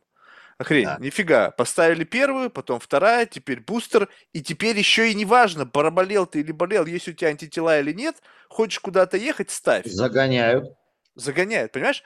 Это, это, это ну, да, это было новое что-то, мы, в общем-то, все, как бы, государство все там перебздели, может быть, было на вот этой в горячке принято много неправильных решений, ну, можно понять, в общем-то, это такая новая история, не всем понятно, но как бы с этим бог с ним. Это как-то мы переживем. Вопрос в том, что это может дать импульс для дальнейшей, вот, э, для дальнейшего контроля. Скоро уже с какими-нибудь респираторными заболеваниями будут выпускать. Ну, то есть на границе будут проверять тебя, да, сдай анализ там на что-нибудь, грипп, не, нифига, у тебя грипп, сиди, пока не поправишься. Или еще что-то. Понимаешь? Все это будет на, в этот medical record моментально попадать и так далее. И ты будешь как бы, ну, то есть, я не знаю, это, с одной стороны, как бы контроль за здоровьем населения, это хорошо, потому что в целом, если население начнет больше задумываться о своем здоровье, относиться бережно, мы тем самым, без вот этого там longevity, там всевозможных там aging, там технологий, уже будем жить лучше, потому что забота о здоровье, там, предотвращение на ранней стадии там, развития диабета, ну, там, кар- кардиоваскулярных заболеваний может на 10-15 лет увеличить продолжительность жизни. Это уже просто без каких-либо инноваций, просто береги себя с молоду, да? Подожди, ну, сейчас, может, я перебью? Здесь, Давай. если насаживать через силу, нифига тоже не получится. Давай так, если я болею, если я, допустим, толстенький, скажем так, ага.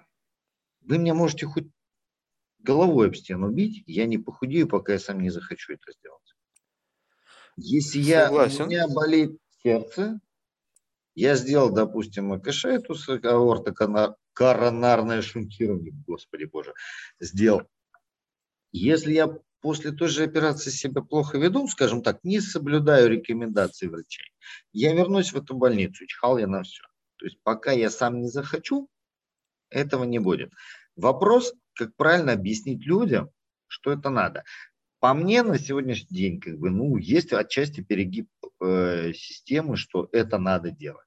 Может быть, вопрос, неправильно доносится это все. Потому что запретом, ну, по мне так э, это не работает. Правильно. Мне так надо объяснять. Если правильно объяснить ценности человечку, я думаю, это было бы круто. Понимаешь, на самом деле, вот основная, на, на, на, на мой взгляд, проблема, вот лично с, себе буду говорить, не, даже не в том, что объясняют. Объясняют, может быть, и нормально. Вопрос в том, что должны быть созданы условия. Ну, скажем так, представляешь, вот это некий такой условный гайденс. Это не то же самое, что тебе говорят, не ешь сладкое. Понимаешь, это, допустим, а, как бы, ну, может быть, это будет в моем случае, это не для всех это должно работать, но как-то как, если в будущем технологии будут настолько хорошо работать, что ты съел, допустим, там, условно, что-то сладкое, что-то вредное, что уже имеет какую-то свою последствие и так далее, и у тебя там на часах раз там на один день меньше проживешь. Ну, прям жестоко вообще, а? Ну, это жестоко. Но это, блядь, будет работать, понимаешь? Это, это не, это не для всех, это не для всех. Кто-то этически скажет, что, ой, окей, не покупай. Тебе это не надо? Покупают только те, для кого только пинок под жопу, для кого только бодишейминг, fat shaming, bootcamp работает. Но, ну, но, но согласись, есть такие люди, ну, потому что вот эта вся риторика тому, это все либеральная, вот эта вся тема, ой-ой-ой, нельзя ничего говорить, ну окей, кому-то нельзя, кому-то надо. Кому-то нельзя, кому-то надо. Я скажу по себе, у меня сын, в принципе, такой же, я сейчас над ним издеваюсь, друг на другом мы издеваемся. Но я скажу так, вот, если мне ребенку надо, он из меня всю душу вытрясет. Он найдет все возможные пути, чтобы это сделать. Но если ему не надо, я могу ходить и пендали отвешивать каждые пять минут. Бесполезно. Все равно он найдет миллион причин, почему нет.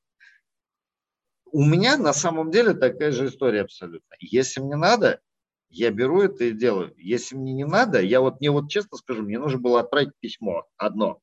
Реально это письмо, ну, не соврать строчек 15-20 максимум, то есть пол листочка. Я неделю его отправлял. Я находил миллион отмазок, чтобы это не сделать. Procrastination. Да, пока вот, ну, меня уже не клюнуло, я не сел и не сделал это все.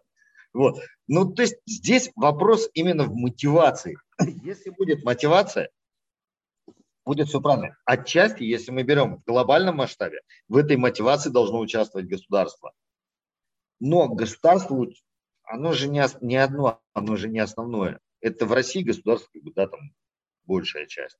За рубежом государство играет тоже некую роль, но это некая направляющая роль тот же бизнес, он старается отчасти работать с госами, ну, по большей части нет. Да, он работает сам. Мы в Штатах работаем в основном B2B-шной, B2C-шной историей. Мы с госом вообще не работаем. И очень классно себя чувствуем там в этом отношении. Ну, я не беру Foundation. Foundation там отчасти там, питается госденьгами, но это реально это не коммерческая, частная организация. Вот.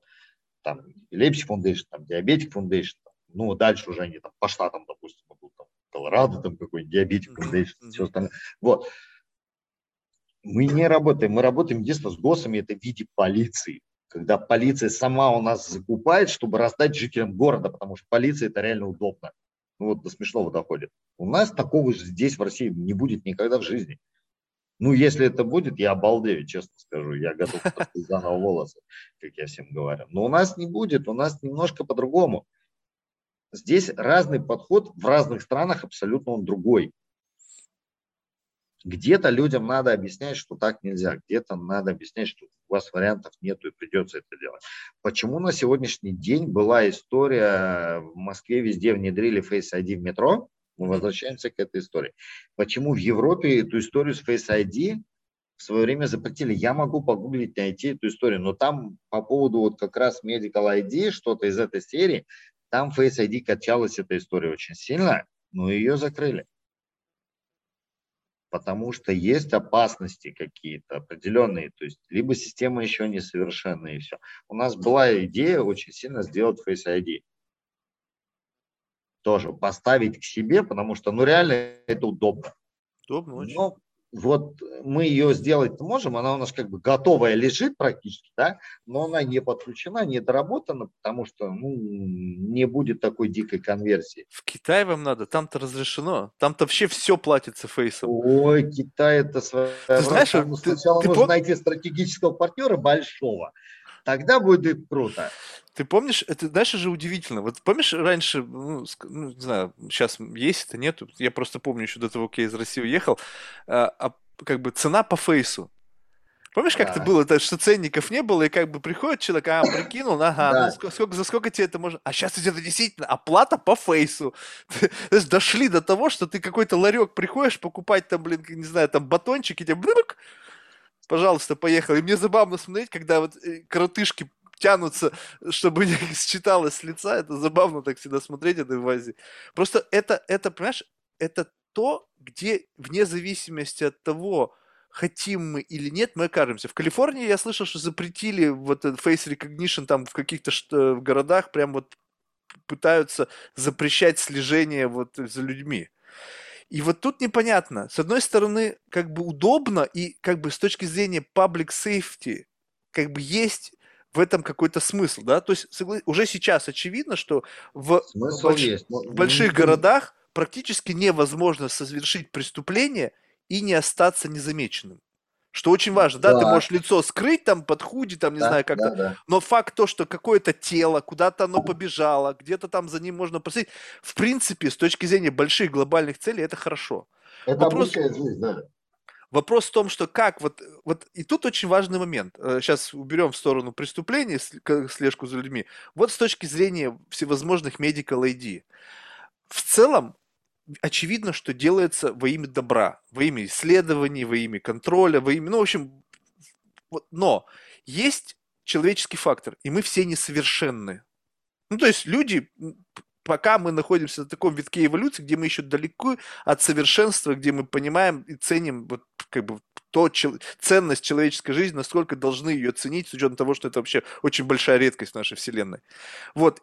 И вот здесь вот кто прокладывает дорогу в будущее, вот те этические стандарты, которые закладываются, грубо говоря, там на ground zero, они будут определять то, как это будет в будущем. Вот ты, то, что сейчас находишься в этой теме, ты все равно находишься в окружении всех вот этих меди- медицинских трендов. Вот насколько ты думаешь, вот этот вот фундамент, заложенный с точки зрения этических стандартов, соответствует вот той гипотетической модели э, вот, эволюционного развития, вот с точки зрения вот э, как это сказать, эталонного представления о том, как, каково должно быть отношение людей к, ну, к жизни и свободам человека? Слушай, я скажу так. Давай так вот банально и просто. На 70% наверное я соглашусь, а может быть на 60%. А остальное я скажу против, но даже то, что я соглашусь, я сто процентов даю. Через 2-3 года, даже через 5 лет все это будет меняться, меняться будет очень сильно. Потому что технологии не стоят на месте вообще никак. Они двигаются двигаются довольно-таки быстро вперед. Люди тоже меняются. Подход людей к жизни тоже очень сильно меняется. Поэтому все это может измениться, и измениться очень может в разы. То есть, допустим, мы можем уже подключить и соцсети к анализу данных, там, допустим, да, в одном флаконе. Тот Дейтинг. он делает много все, да, там, майкрософтовский и подход может очень сильно измениться ко всему. Вопрос просто надо соблюдать какие-то определенные правила. Да, где-то нужно делать островки свободы, может быть и так. Там, в той же Калифорнии, я, к примеру, говорю, да, там взять и убрать вообще этот Face ID к черту бабушке и сказать, те, кто хотите жить без Face ID, вот, пожалуйста, вот у нас есть для этого Калифорния, допустим, и все. Что-то хотите, там, допустим, чтобы полностью контролироваться, у нас есть для этого Китай где ты по прилету самолета уже попадаешь под все камеры и пошел вперед с песней. Ну, это ж так. А, mm-hmm. Вот, то есть вопрос вот соблюсти, но при этом не забыть про права какие-то человека. Они же тоже есть. Человек должен сам выбрать, что ему надо. вот. а не насаживать ему. Ты сейчас хочешь эту вещь. Реально, это же так работает на сегодняшний день. Нет, ты типа не понимаешь, ты не хочешь кашку, ты хочешь макароны. Я тебе сейчас объясню, почему. Так, понимаешь, вот, вот в этом-то как бы есть проблема там основная, что на самом деле, смотри, как, как произошло с privacy, да? Что да. О, о проблемах privacy заговорили тогда, когда privacy давно уже забрали. Ну, то есть не договорили не тогда, когда его только стали забирать, а тогда, когда уже все все всем отдали. Смотри, в privacy, по-моему, история больше такая. А, создали некую экосистему, допустим, я, к примеру, тупо говорю, банальную соц- соцсеть, ту же самую Facebook, да, где сидит, по-моему, ну, давай так, 90% есть, да, да, я думаю, 99, а то и 100, блин, народа, населения, да, там, людей. Uh-huh. И ну, не быть зарегистрированным сегодня в Фейсбуке, любая там, даже СБ какой-нибудь начинает смотреть, говорит, тебя нет в Фейсбуке, реально ты подозрительный чел какой-то. Меня нет.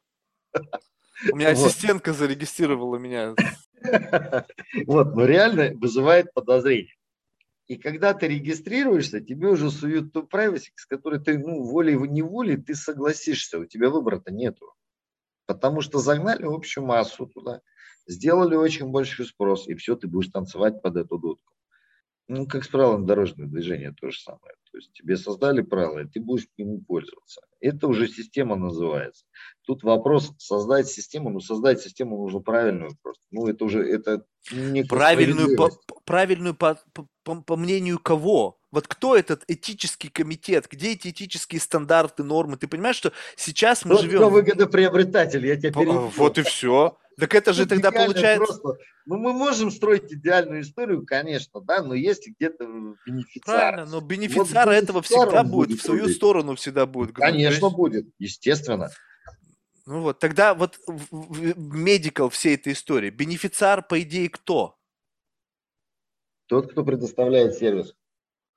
Вот. Соответственно, получается, будет создаваться все условия для того, чтобы люди либо пользовались тем, что создает этот бенефициар, либо чтобы это было обязательно для использования. Это самое такое, получается, как бы вещь такая. То есть, как изменяется вообще, вот посмотри со страховой, со страховой. Ну, у меня, ну, просто пример банальный, да, у тебя есть страховка, ты как бы идешь и не паришься. А если у тебя страховки нет, ты приходишь, чтобы выкатывать тебе билл, ты на это смотришь, думаешь, ни хера себе. Нафиг, да. почему же я страховку не купил? Да. То есть, понимаешь, создается условие, при которых мне выгоднее иметь что-то, чтобы не сталкиваться вот с последствиями того, если у меня этого нет. Причем это может быть искусственный совершенно перекос. Специально сделан, чтобы это в голове у меня так щелкнуло, чтобы я просто, блин, так это просто бред. Лучше иметь страховку, да, там платить, там, не знаю, пол полторы тысячи в месяц, блин, но не париться, чтобы потом тебе не, там 20 тысяч бил не выкатили. Так я же говорю об этом, то, что там то же самое, вот люди, катающиеся на лошадях в тех же самых штатах, допустим, да, у них есть браслеты то же самое. Угу. Но у них браслеты немножко другого стандарта. Там не 4, там 5 строчек. И страховая принимает страховку, если ты шарахнулся с лошади, с этим браслетом вместе, у тебя должен быть, должен быть определенный стандарт. Вот. То есть кто здесь выгодоприобретатель?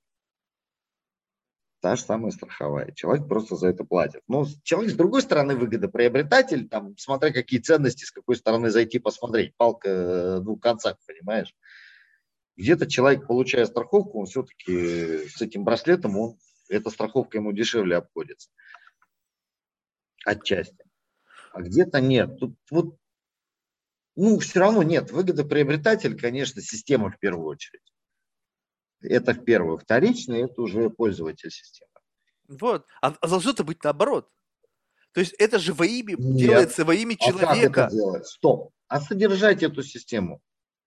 Не, ну окей. Содерж... Вопрос в том, что в этом делается во имя человека. Человек, осознавая необходимость этого, не потому что его загнали в рамки, а потому что он созрел, у него в голове понимание того, что это для него является ценность. То есть понятно, что может быть это как приходится учить человека, причем Эта учить система на уровне, создает ценность. На уровне дрессировки учится-то. Система да. формирует некую дрессировку человека, и в рамках этой дрессировки человек понимает, ага, мне это надо. Да, как же я без этого жил, оказывается. Да, понимаешь? Да. Но это, но это, но это немножечко эволюционно такой, вот тот самый вот архаичный способ. То есть кнутом бьешь до той поры, пока ты не понимаешь, что теперь ты можешь это делать, но уже без кнута. Нет, это классика, это не кнутом бьешь. Это, слушай, я сейчас скажу, наверное, самый глупый пример в истории человечества, да? это, знаешь, чем отличается классный мошенник это вот от тварюги обычного? Классный mm-hmm. мошенник делает так, что ты самому даешь деньги, еще говоришь спасибо при этом. Mm-hmm. Вот, э, то есть, когда ты объясняешь человеку, что человек, ну реально это было классно, и вот будет тебе хорошо от этого, возьми это. Человек берет и говорит, блин, да, реально это круто, как же я жил без этого? Вот, вот это вот правильно. Это вот, вот, вот в этом состоит ценность. Но это нужно людям, это очень долгий процесс, реально. Это нужно людям объяснять. А человек пробует, ну я в России это называю, пока гром не грянет, мужик не перекрестится, у нас это реально есть.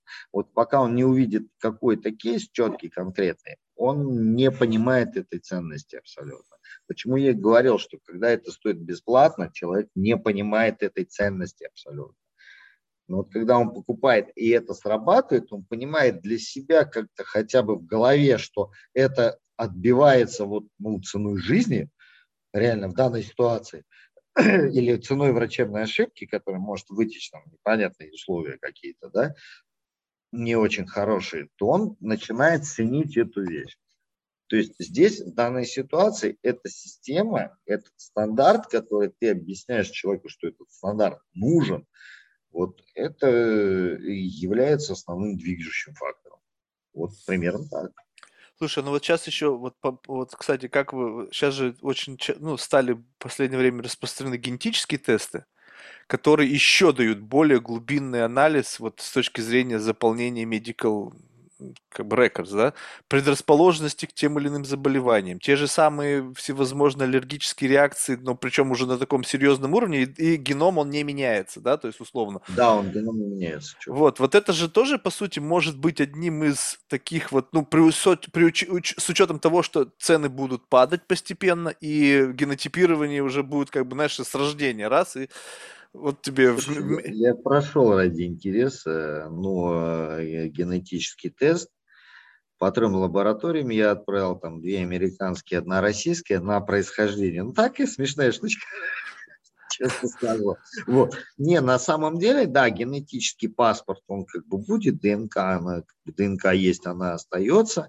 И, естественно, если это будет ложиться э, в историю записи еще, там, если вдруг это надо человеку, и он хочет этим поделиться, у нас история основная, я хочу этим поделиться. Ты когда заполняешь у себя медкарту, даже если ты просто покупаешь и сам заполняешь, ты ставишь галочку, я хочу этим делиться там, со службой экстренной помощи, там, либо я не хочу этим делиться. То есть, если я желаю, что мне э, сказать, что я хочу этим поделиться, вот я генетический тест прошел, и пусть врач смотрит, ЕМТшный, что это есть. Да, пожалуйста, почему нет? Слушай, вот и вот тут опять э, как бы поскольку вот, и, и знаешь, вот, сына, непонятно, кем это пушится. То, что появилась технология, и вот опять это вот стало витать в воздухе. Все говорят о том, что, особенно страховые компании, сейчас в один голос кричат, что не, э, данные генотипирования никогда не ляжут в основу дискриминации по, при выдаче страховки. Конечно, нет. Ага. А, ну, понимаешь, да? То есть вот это сам факт, то, что это сейчас звучит, и пока это не так много, это еще звучит, и в это как бы некоторые верят. Мне кажется, пройдет 5 лет, и ты придешь делать страховку, тебе сделают генотипирование, о, у вас риски, там, канцер, там, не знаю, еще что-нибудь, вот ваша страховка, теперь рейд у нее ну, в три вот раза дороже. Я тебе сейчас и хотел привести этот пример. У тебя страховая компания, я прихожу к тебе. Я говорю, слушай, я здоров как бы, дай мне страховку, допустим, вот там, чего-нибудь ты говоришь, не вопрос, проходишь обследование, мы тебе даем эту медицинскую страховку. Ну, нам же понимать нужно риски, какие у тебя заболевания это будет или нет. А я тебе сижу откровенно и вру. Не, я здоров, как бы, все, до свидания. Давай. Ты проводишь просто тест генетический, ты видишь предрасположенность. Естественно, ты свои риски посчитаешь. И выкатишь мне не 100 долларов, допустим, а 1000 долларов ценник. Да. Но это нормально. Да, но ты понимаешь, что это повлечет за собой и другие последствия, что те же самые риски будут расценивать теперь и работодатели, потому что нафига мне человек, который будет болеть и, и постоянно на больничном, это Конечно. будут расценивать и, не знаю, ну, в общем, все, кто, кто будет заинтересован в том, чтобы это было, как бы, ну, ты нанимал или там, не знаю, взаимодействовал с максимально здоровыми людьми, это такой, знаешь, будет как бы а, автоматизированный геноцид. У нас будет нация больных и нация здоровых. Ну, Здоровые ну, будут всегда... Не всегда, нет. Ну так уже совсем-то в крайности не надо, ну, а в ортодоксальность идти. Ну, смотри, у меня если человек работает, он работает эффективно. Если я вижу, что он работает неэффективно, он у меня увольняется, да? Но я его у тебя увольняю. просто причинно-следственной связи пока нету. Ты потом посмотришь на Big Data и посмотришь, что те люди, у кого был плохой геном по тем или иным, тебе алгоритм скажет, вот эти люди, посмотри, почему они у тебя плохо работают. Значит, Их он KPI... может подходить куда-то в другое, он может подходить под сельское хозяйство. Допустим, я, к примеру, беру, варианты-то есть всегда. Слушай, ну безвыходных положений очень редко не бывает, а вообще их реально не бывает. Всегда можно найти какой-то выход. Не, ну это сценарий Гатаки. Ну да. Ну ты, ну, ну, понимаешь, что сейчас мы вот, э, как бы, не знаю, полшага Мы туда. селектируем людей, да, пошло сейчас, давай, давай сюда еще уйдем. Не, ну а как? Если, если будут возможно, если, допустим, по оценке твоего генотипа ты подходишь к сельскому хозяйству, и тебе никогда не быть банкиром, либо там кем-то еще? Нет, не факт, ты не прав, абсолютно. Смотри, если отслеживать ребенка, допустим, сначала, это по геному мы берем, да, но есть же еще, кроме генетики, есть еще интеллектуальные истории все. И они реально работают. Они, вот интеллектуальный человек может расти, а может тупить ходить, да. И ты можешь составлять его, допустим, там графики, все. На сегодняшний день у него хорошая прокачка, там, допустим, в каких-то гуманитарных технарях он никак вообще. То есть ты можешь его растить, анализировать его данные по ходу рождения человека с рождения там до там, конца дня его. И какие-то данные он может прокачивать свои какие-то компетенции и делать эту карту не там зубчатую, а абсолютно круговую, если мы берем круговую. То есть здесь тоже есть, здесь нельзя пользоваться одной историей генома уходить. Да? Я говорю еще раз, системы должны быть разные, они должны быть распределенные. Если они распределены, мы берем одну, вторую, третью, четвертую, десятые срезы и составляем одну общую картину. Тогда это будет правильно. Ты же не любишь человека, девушку, допустим, за то, что у нее только красивые глаза, а реально она двух слов сказать не может. Ну, такие бывают истории. Это студенчество, это когда ты ни хрена не соображаешь. Вот. А когда ты уже немножко вырос, ты начинаешь вообще любить мозги. Да, но вот посмотри, я, я, я, я с тобой полностью согласен, что должен, должна быть многокритериальная система оценки. Конечно. Ну вот тебе пример. У меня есть антитела к коронавирусу, но мне нужно поставить прививку, то потому что система не многокритериальная, она не учитывает этот критерий. Это бизнес. А откуда мы можем быть уверены в том, что туда, куда мы идем, не все будет бизнес? Где, где эта многокритериальность будет не, не лежать в основе common sense, а будет лежать в основе исключительно, не знаю, капиталистической идеологии, где мы делаем все с минимальными рисками, с максимальным профитом для бенефициаров, с максимальной эффективностью KPI и все остальное. И тут уже common sense не работает. Это не common sense, это инженерия. Ну да, то есть это как бы в рамках твоего видения будущего это такой нормальный сценарий, куда мы должны прийти. Слушай, нет, ну не полностью нормальный я, конечно. А, ну, ну понял, окей. То есть, в принципе... Я во многих вещах могу быть согласен, во многих вещах я могу быть не согласен. Но поверь мне, все будет меняться, и меняться будет очень сильно. Конечно, мы придем к какому, каким-то вещам очень интересным, мы придем к вещам, где человек будет рождаться, и мы, в принципе, отчасти сможем спрогнозировать что-то, да, при помощи а генетики, да, но можно менять. По мне так люди людей можно менять. Люди могут меняться сами. Да. Вопрос в желании человека. Естественно, конечно, страшная история, когда все это приходит под один стандарт, ты рождаешься, на тебя вешают тупо клеймо. Вот. А почему, допустим, с клеймом боятся жить люди? Да? Ну, они реально боятся. Почему здесь общество слепых глухонемых не хочет носить идентификатор? Потому что они открыто говорят, мы стесняемся, я же тебе сказал про это. И почему в Штатах у нас эпилепсия покупает очень много? Фиолетовый цвет эпилепсии, да, они покупают очень много. Они себе, блин, табличку чуть ли на грудь не вешают. И идут и не парятся по этому поводу и говорят, слушайте, у меня эпилепсия. А мне не страшно, мне не стыдно, зато если что-то со мной случится, во всяком случае, люди будут знать, как мне помочь. И это очень интересно, у каждого человека свой подход. И здесь нет унифицированного подхода. Вот тебе, пожалуйста, два места я тебе назвал. Где люди стесняются, где люди не стесняются. Здесь эпилепсия вообще в России стесняется страшно. Показывает, что они, у них есть эпилепсия. А, а в Штатах почему-то не особо кто-то боится показывать. Вот, вот как-то спокойно. Ну, потому что... Хотя эпилепсия лечится. Потому Ничего что... в этом страшного нету это определяется уровнем, наверное, эмпатии, который как бы вот э, в некоторых да. странах более развитый, менее развит. То есть, в, в, насколько я помню, в России это всегда такая была какая-то бесконечная конкуренция, и ты должен быть всегда самый сильный, самый умный, самый-самый. Если у тебя этого нет, то тебя сразу же начинали поджевывать, поклевывать, постоянно нужно был какой-то статус-кво держать. Слушай, а... ну я не знаю уровень эмпатии, там, вовлеченности всех остальных вещей, но вот да, э, насколько общество у нас вообще вовлечено, ну, честно скажу, э, да, я с тобой, наверное, соглашусь, вот сейчас я подумал наконец-таки.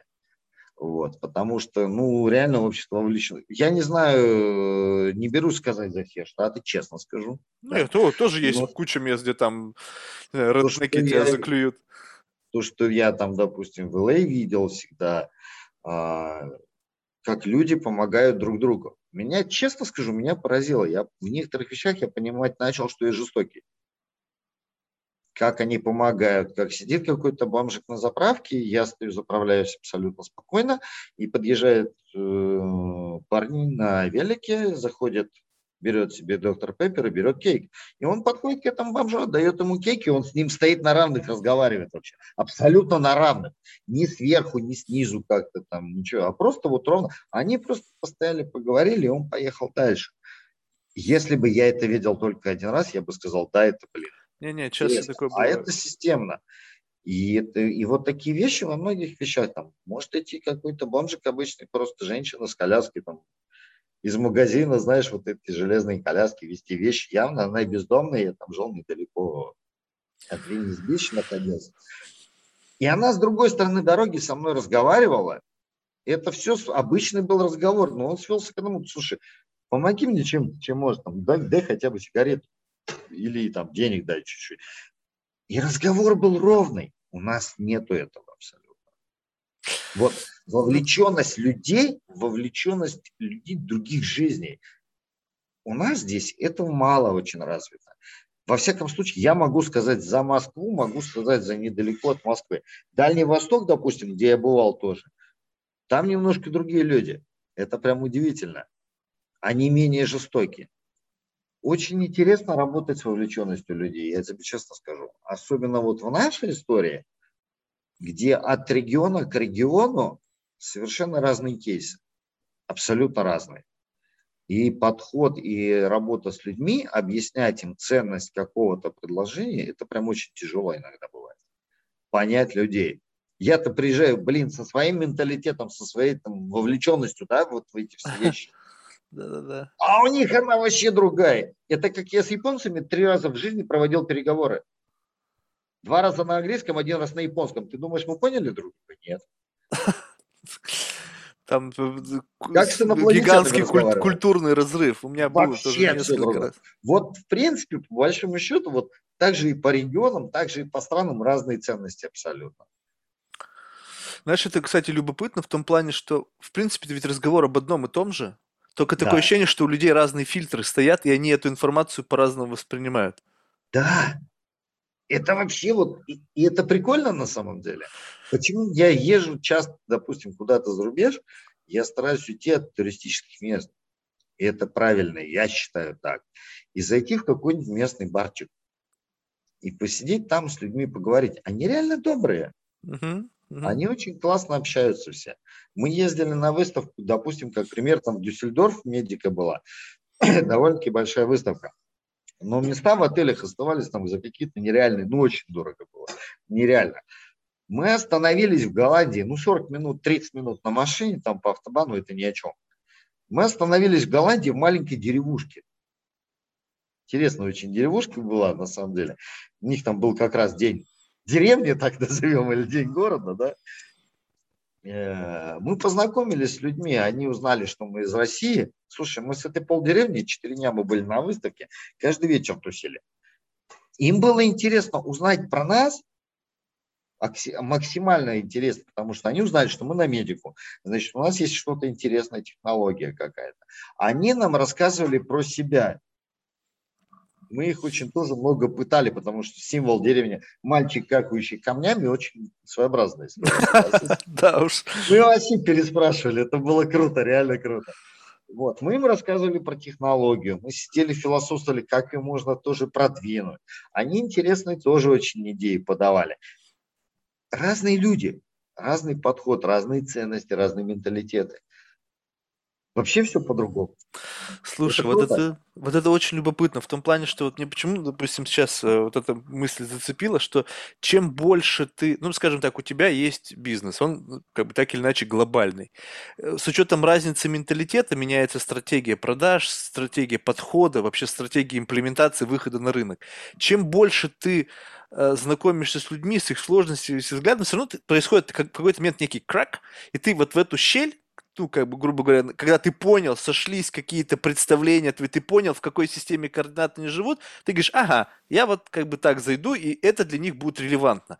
Вот когда да. ты в себе вот этот experience копишь, это же, ну, как бы некая, некая способность, некий навык. И когда ты приходишь на рынки, которые готовы брать это просто вот уже потому, что они созрели, насколько легче тебе вообще общаться с людьми, когда у тебя уже вот такой огромный бэкграунд из вот таких сложных кейсов, либо это не, э, не помогает э, вот кейс какой-то, допустим, в одном регионе продавать в другом регионе? Слушай, ты сказал слово эмпатик, очень главное, интересное слово, но мне понравилось. Да. То есть ты понимаешь, где какая вовлеченность и где можно как сыграть на что, как объяснить правильно людям, зачем это нужно. Допустим, я водителю автомобиля не буду объяснять, что если у него есть эпилепсия, это одна история. Mm-hmm. Я водителю автомобиля, когда он будет э, там, на брелок себе делать этот Medical ID, я ему объясню немножко другие истории, что интересно именно ему. Также, несмотря на регионы, я тоже объясню немножко другие истории, что интересно именно региону. Конечно, я буду понимать, я буду станда- э, пытаться сделать одно какое-то правильное универсальное решение под различные истории, где я буду учитывать разные вещи.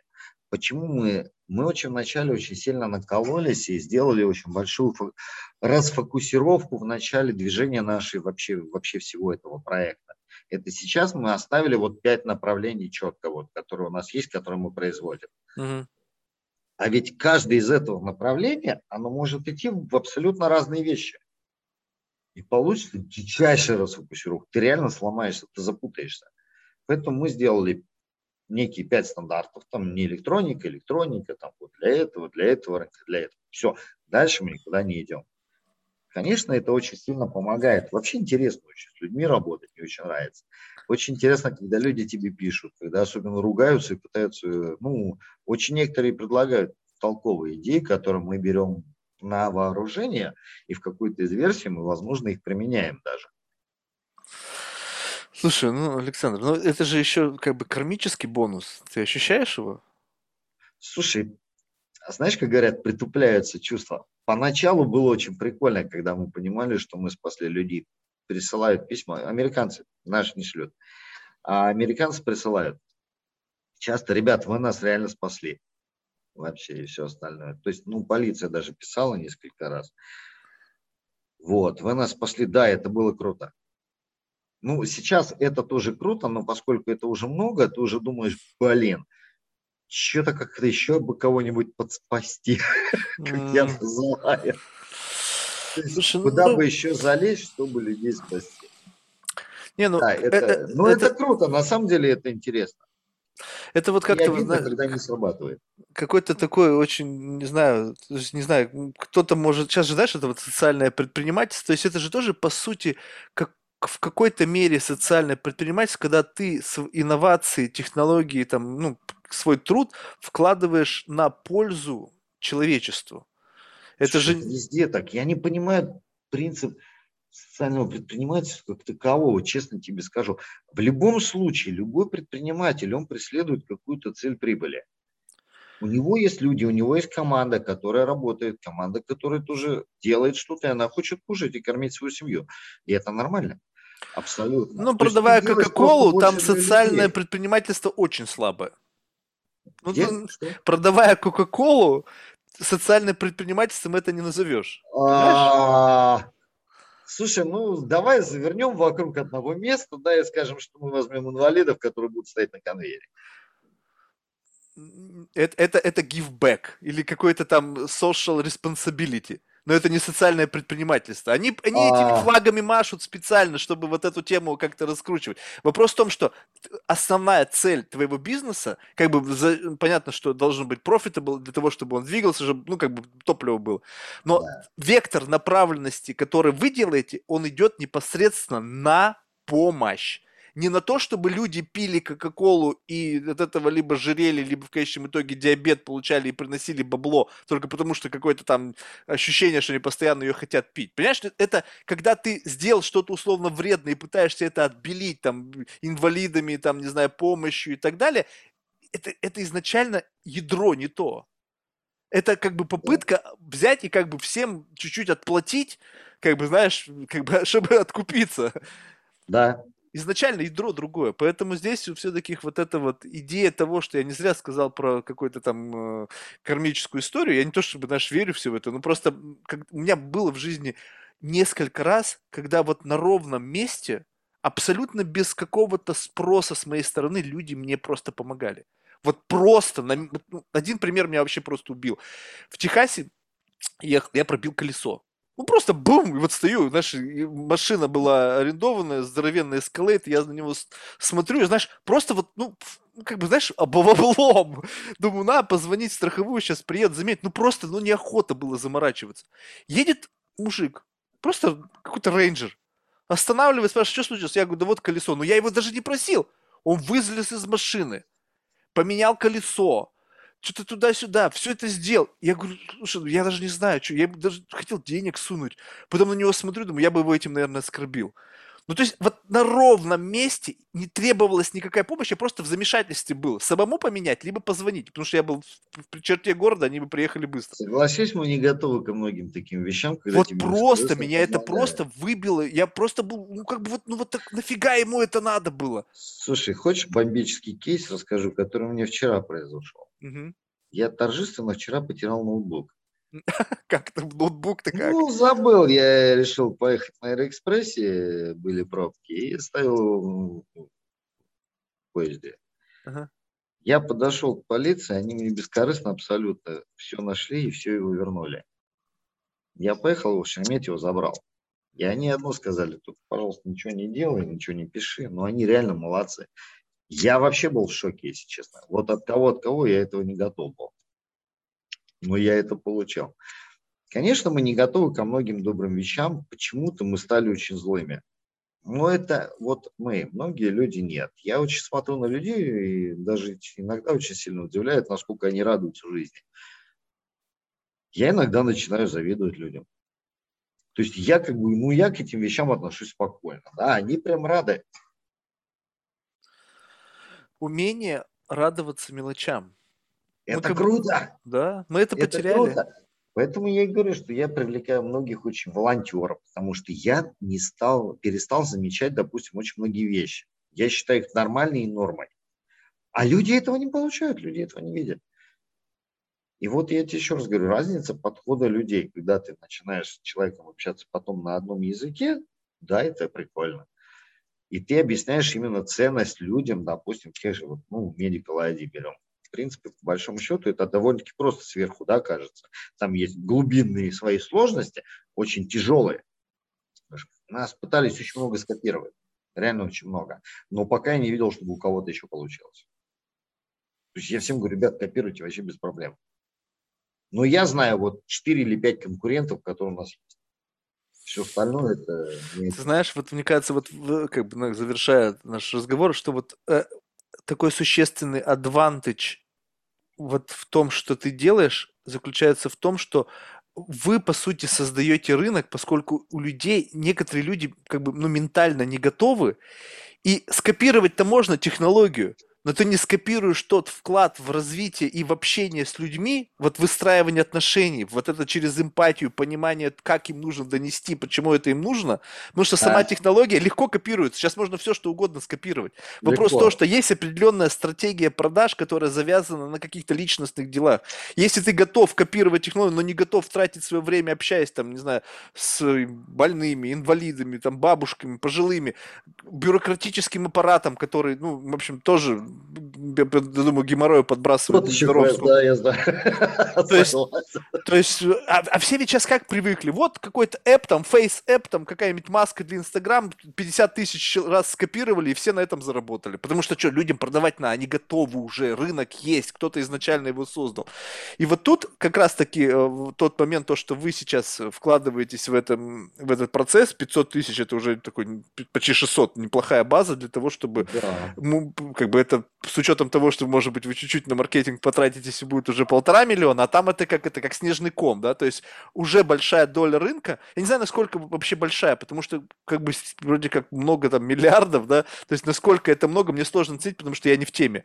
Я не знаю, насколько как бы, но сам факт того, что вы постоянно в рейтингах, тоже о чем-то говорит. То есть, а если бы была говорит? маленькая доля, значит, вы бы в рейтингах бы не были, наверное. Потому что в рейтинге, как правило, появляются те, у кого достаточно существенная доля рынка они не то, что по рейтингам не долю ищут, они смотрят именно ну, на комплекс, комплекс. Да, на удобство сервиса. Именно в этом отношении. Ну да, но понимаешь, даже если он очень классный, но всего два человека его носят, ты в рейтинг все равно не попадешь.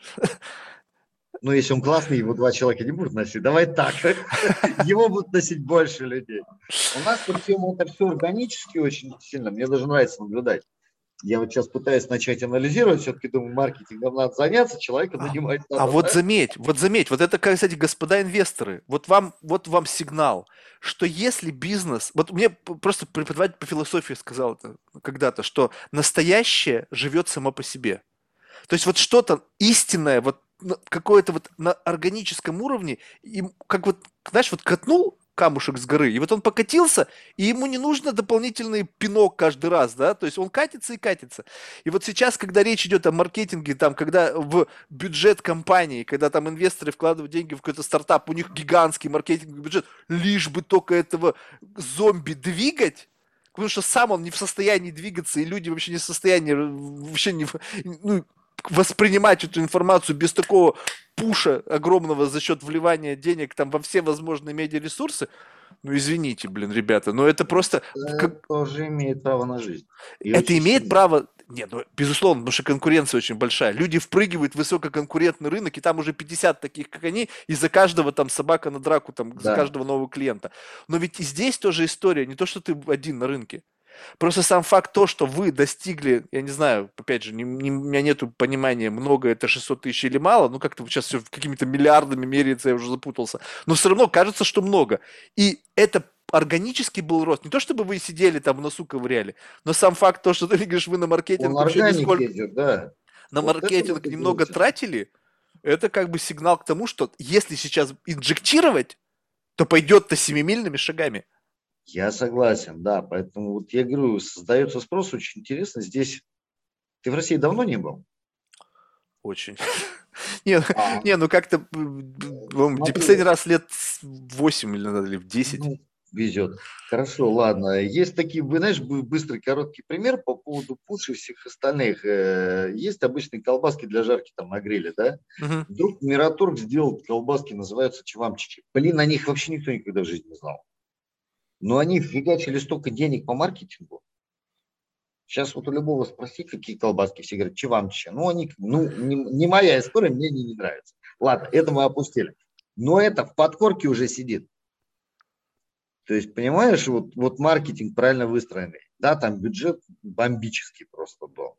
Вот я вот хочу как раз добиться вот такого эффекта, что если что-то, я еду, и я не знаю, что будет, но мне нужно сейчас подумать там про здоровье, про страховку ту же самую, про все остальное. У меня первое, что было возникало, да, Q-Republic, блин, точно, слушай. Вот, вот, вот этого я хочу добиться. Mm, да, ну, тут есть круто. два варианта. Либо стандартом заходить, да, каким-то, либо создавать спрос. Ну, создавать спрос, вот, вот именно вот такой вот, ну, это бюджет. Это прям вот нереальный бюджет и плюс классный маркетолог. Тут главное не обделаться. Mm.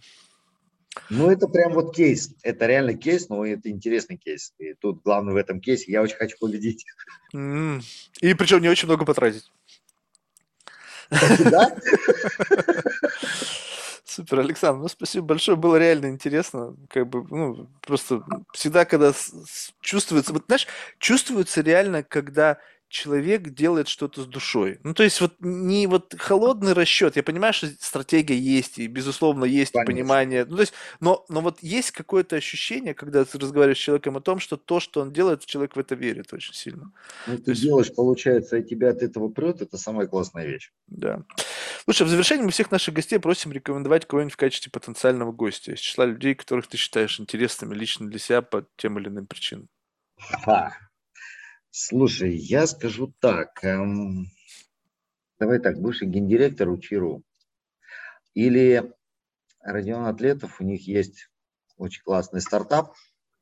Uh, он даже, наверное, вот этот больше, он больше этот стартап про историю умного города, это про автоматизацию там, процессов в городе, это те же самые кейсы, там, бензоколонки какие-то, они там внедряют, да, uh-huh. автоматизация моек, они внедряют, э, грубо говоря, как Uber, но только совместно с э, сервисом там, а там, Юдудоком каким-то, да, там ты можешь заказать такси, ты можешь заказать и какие-то услуги, это все в одном флаконе, у них это интересная вещь.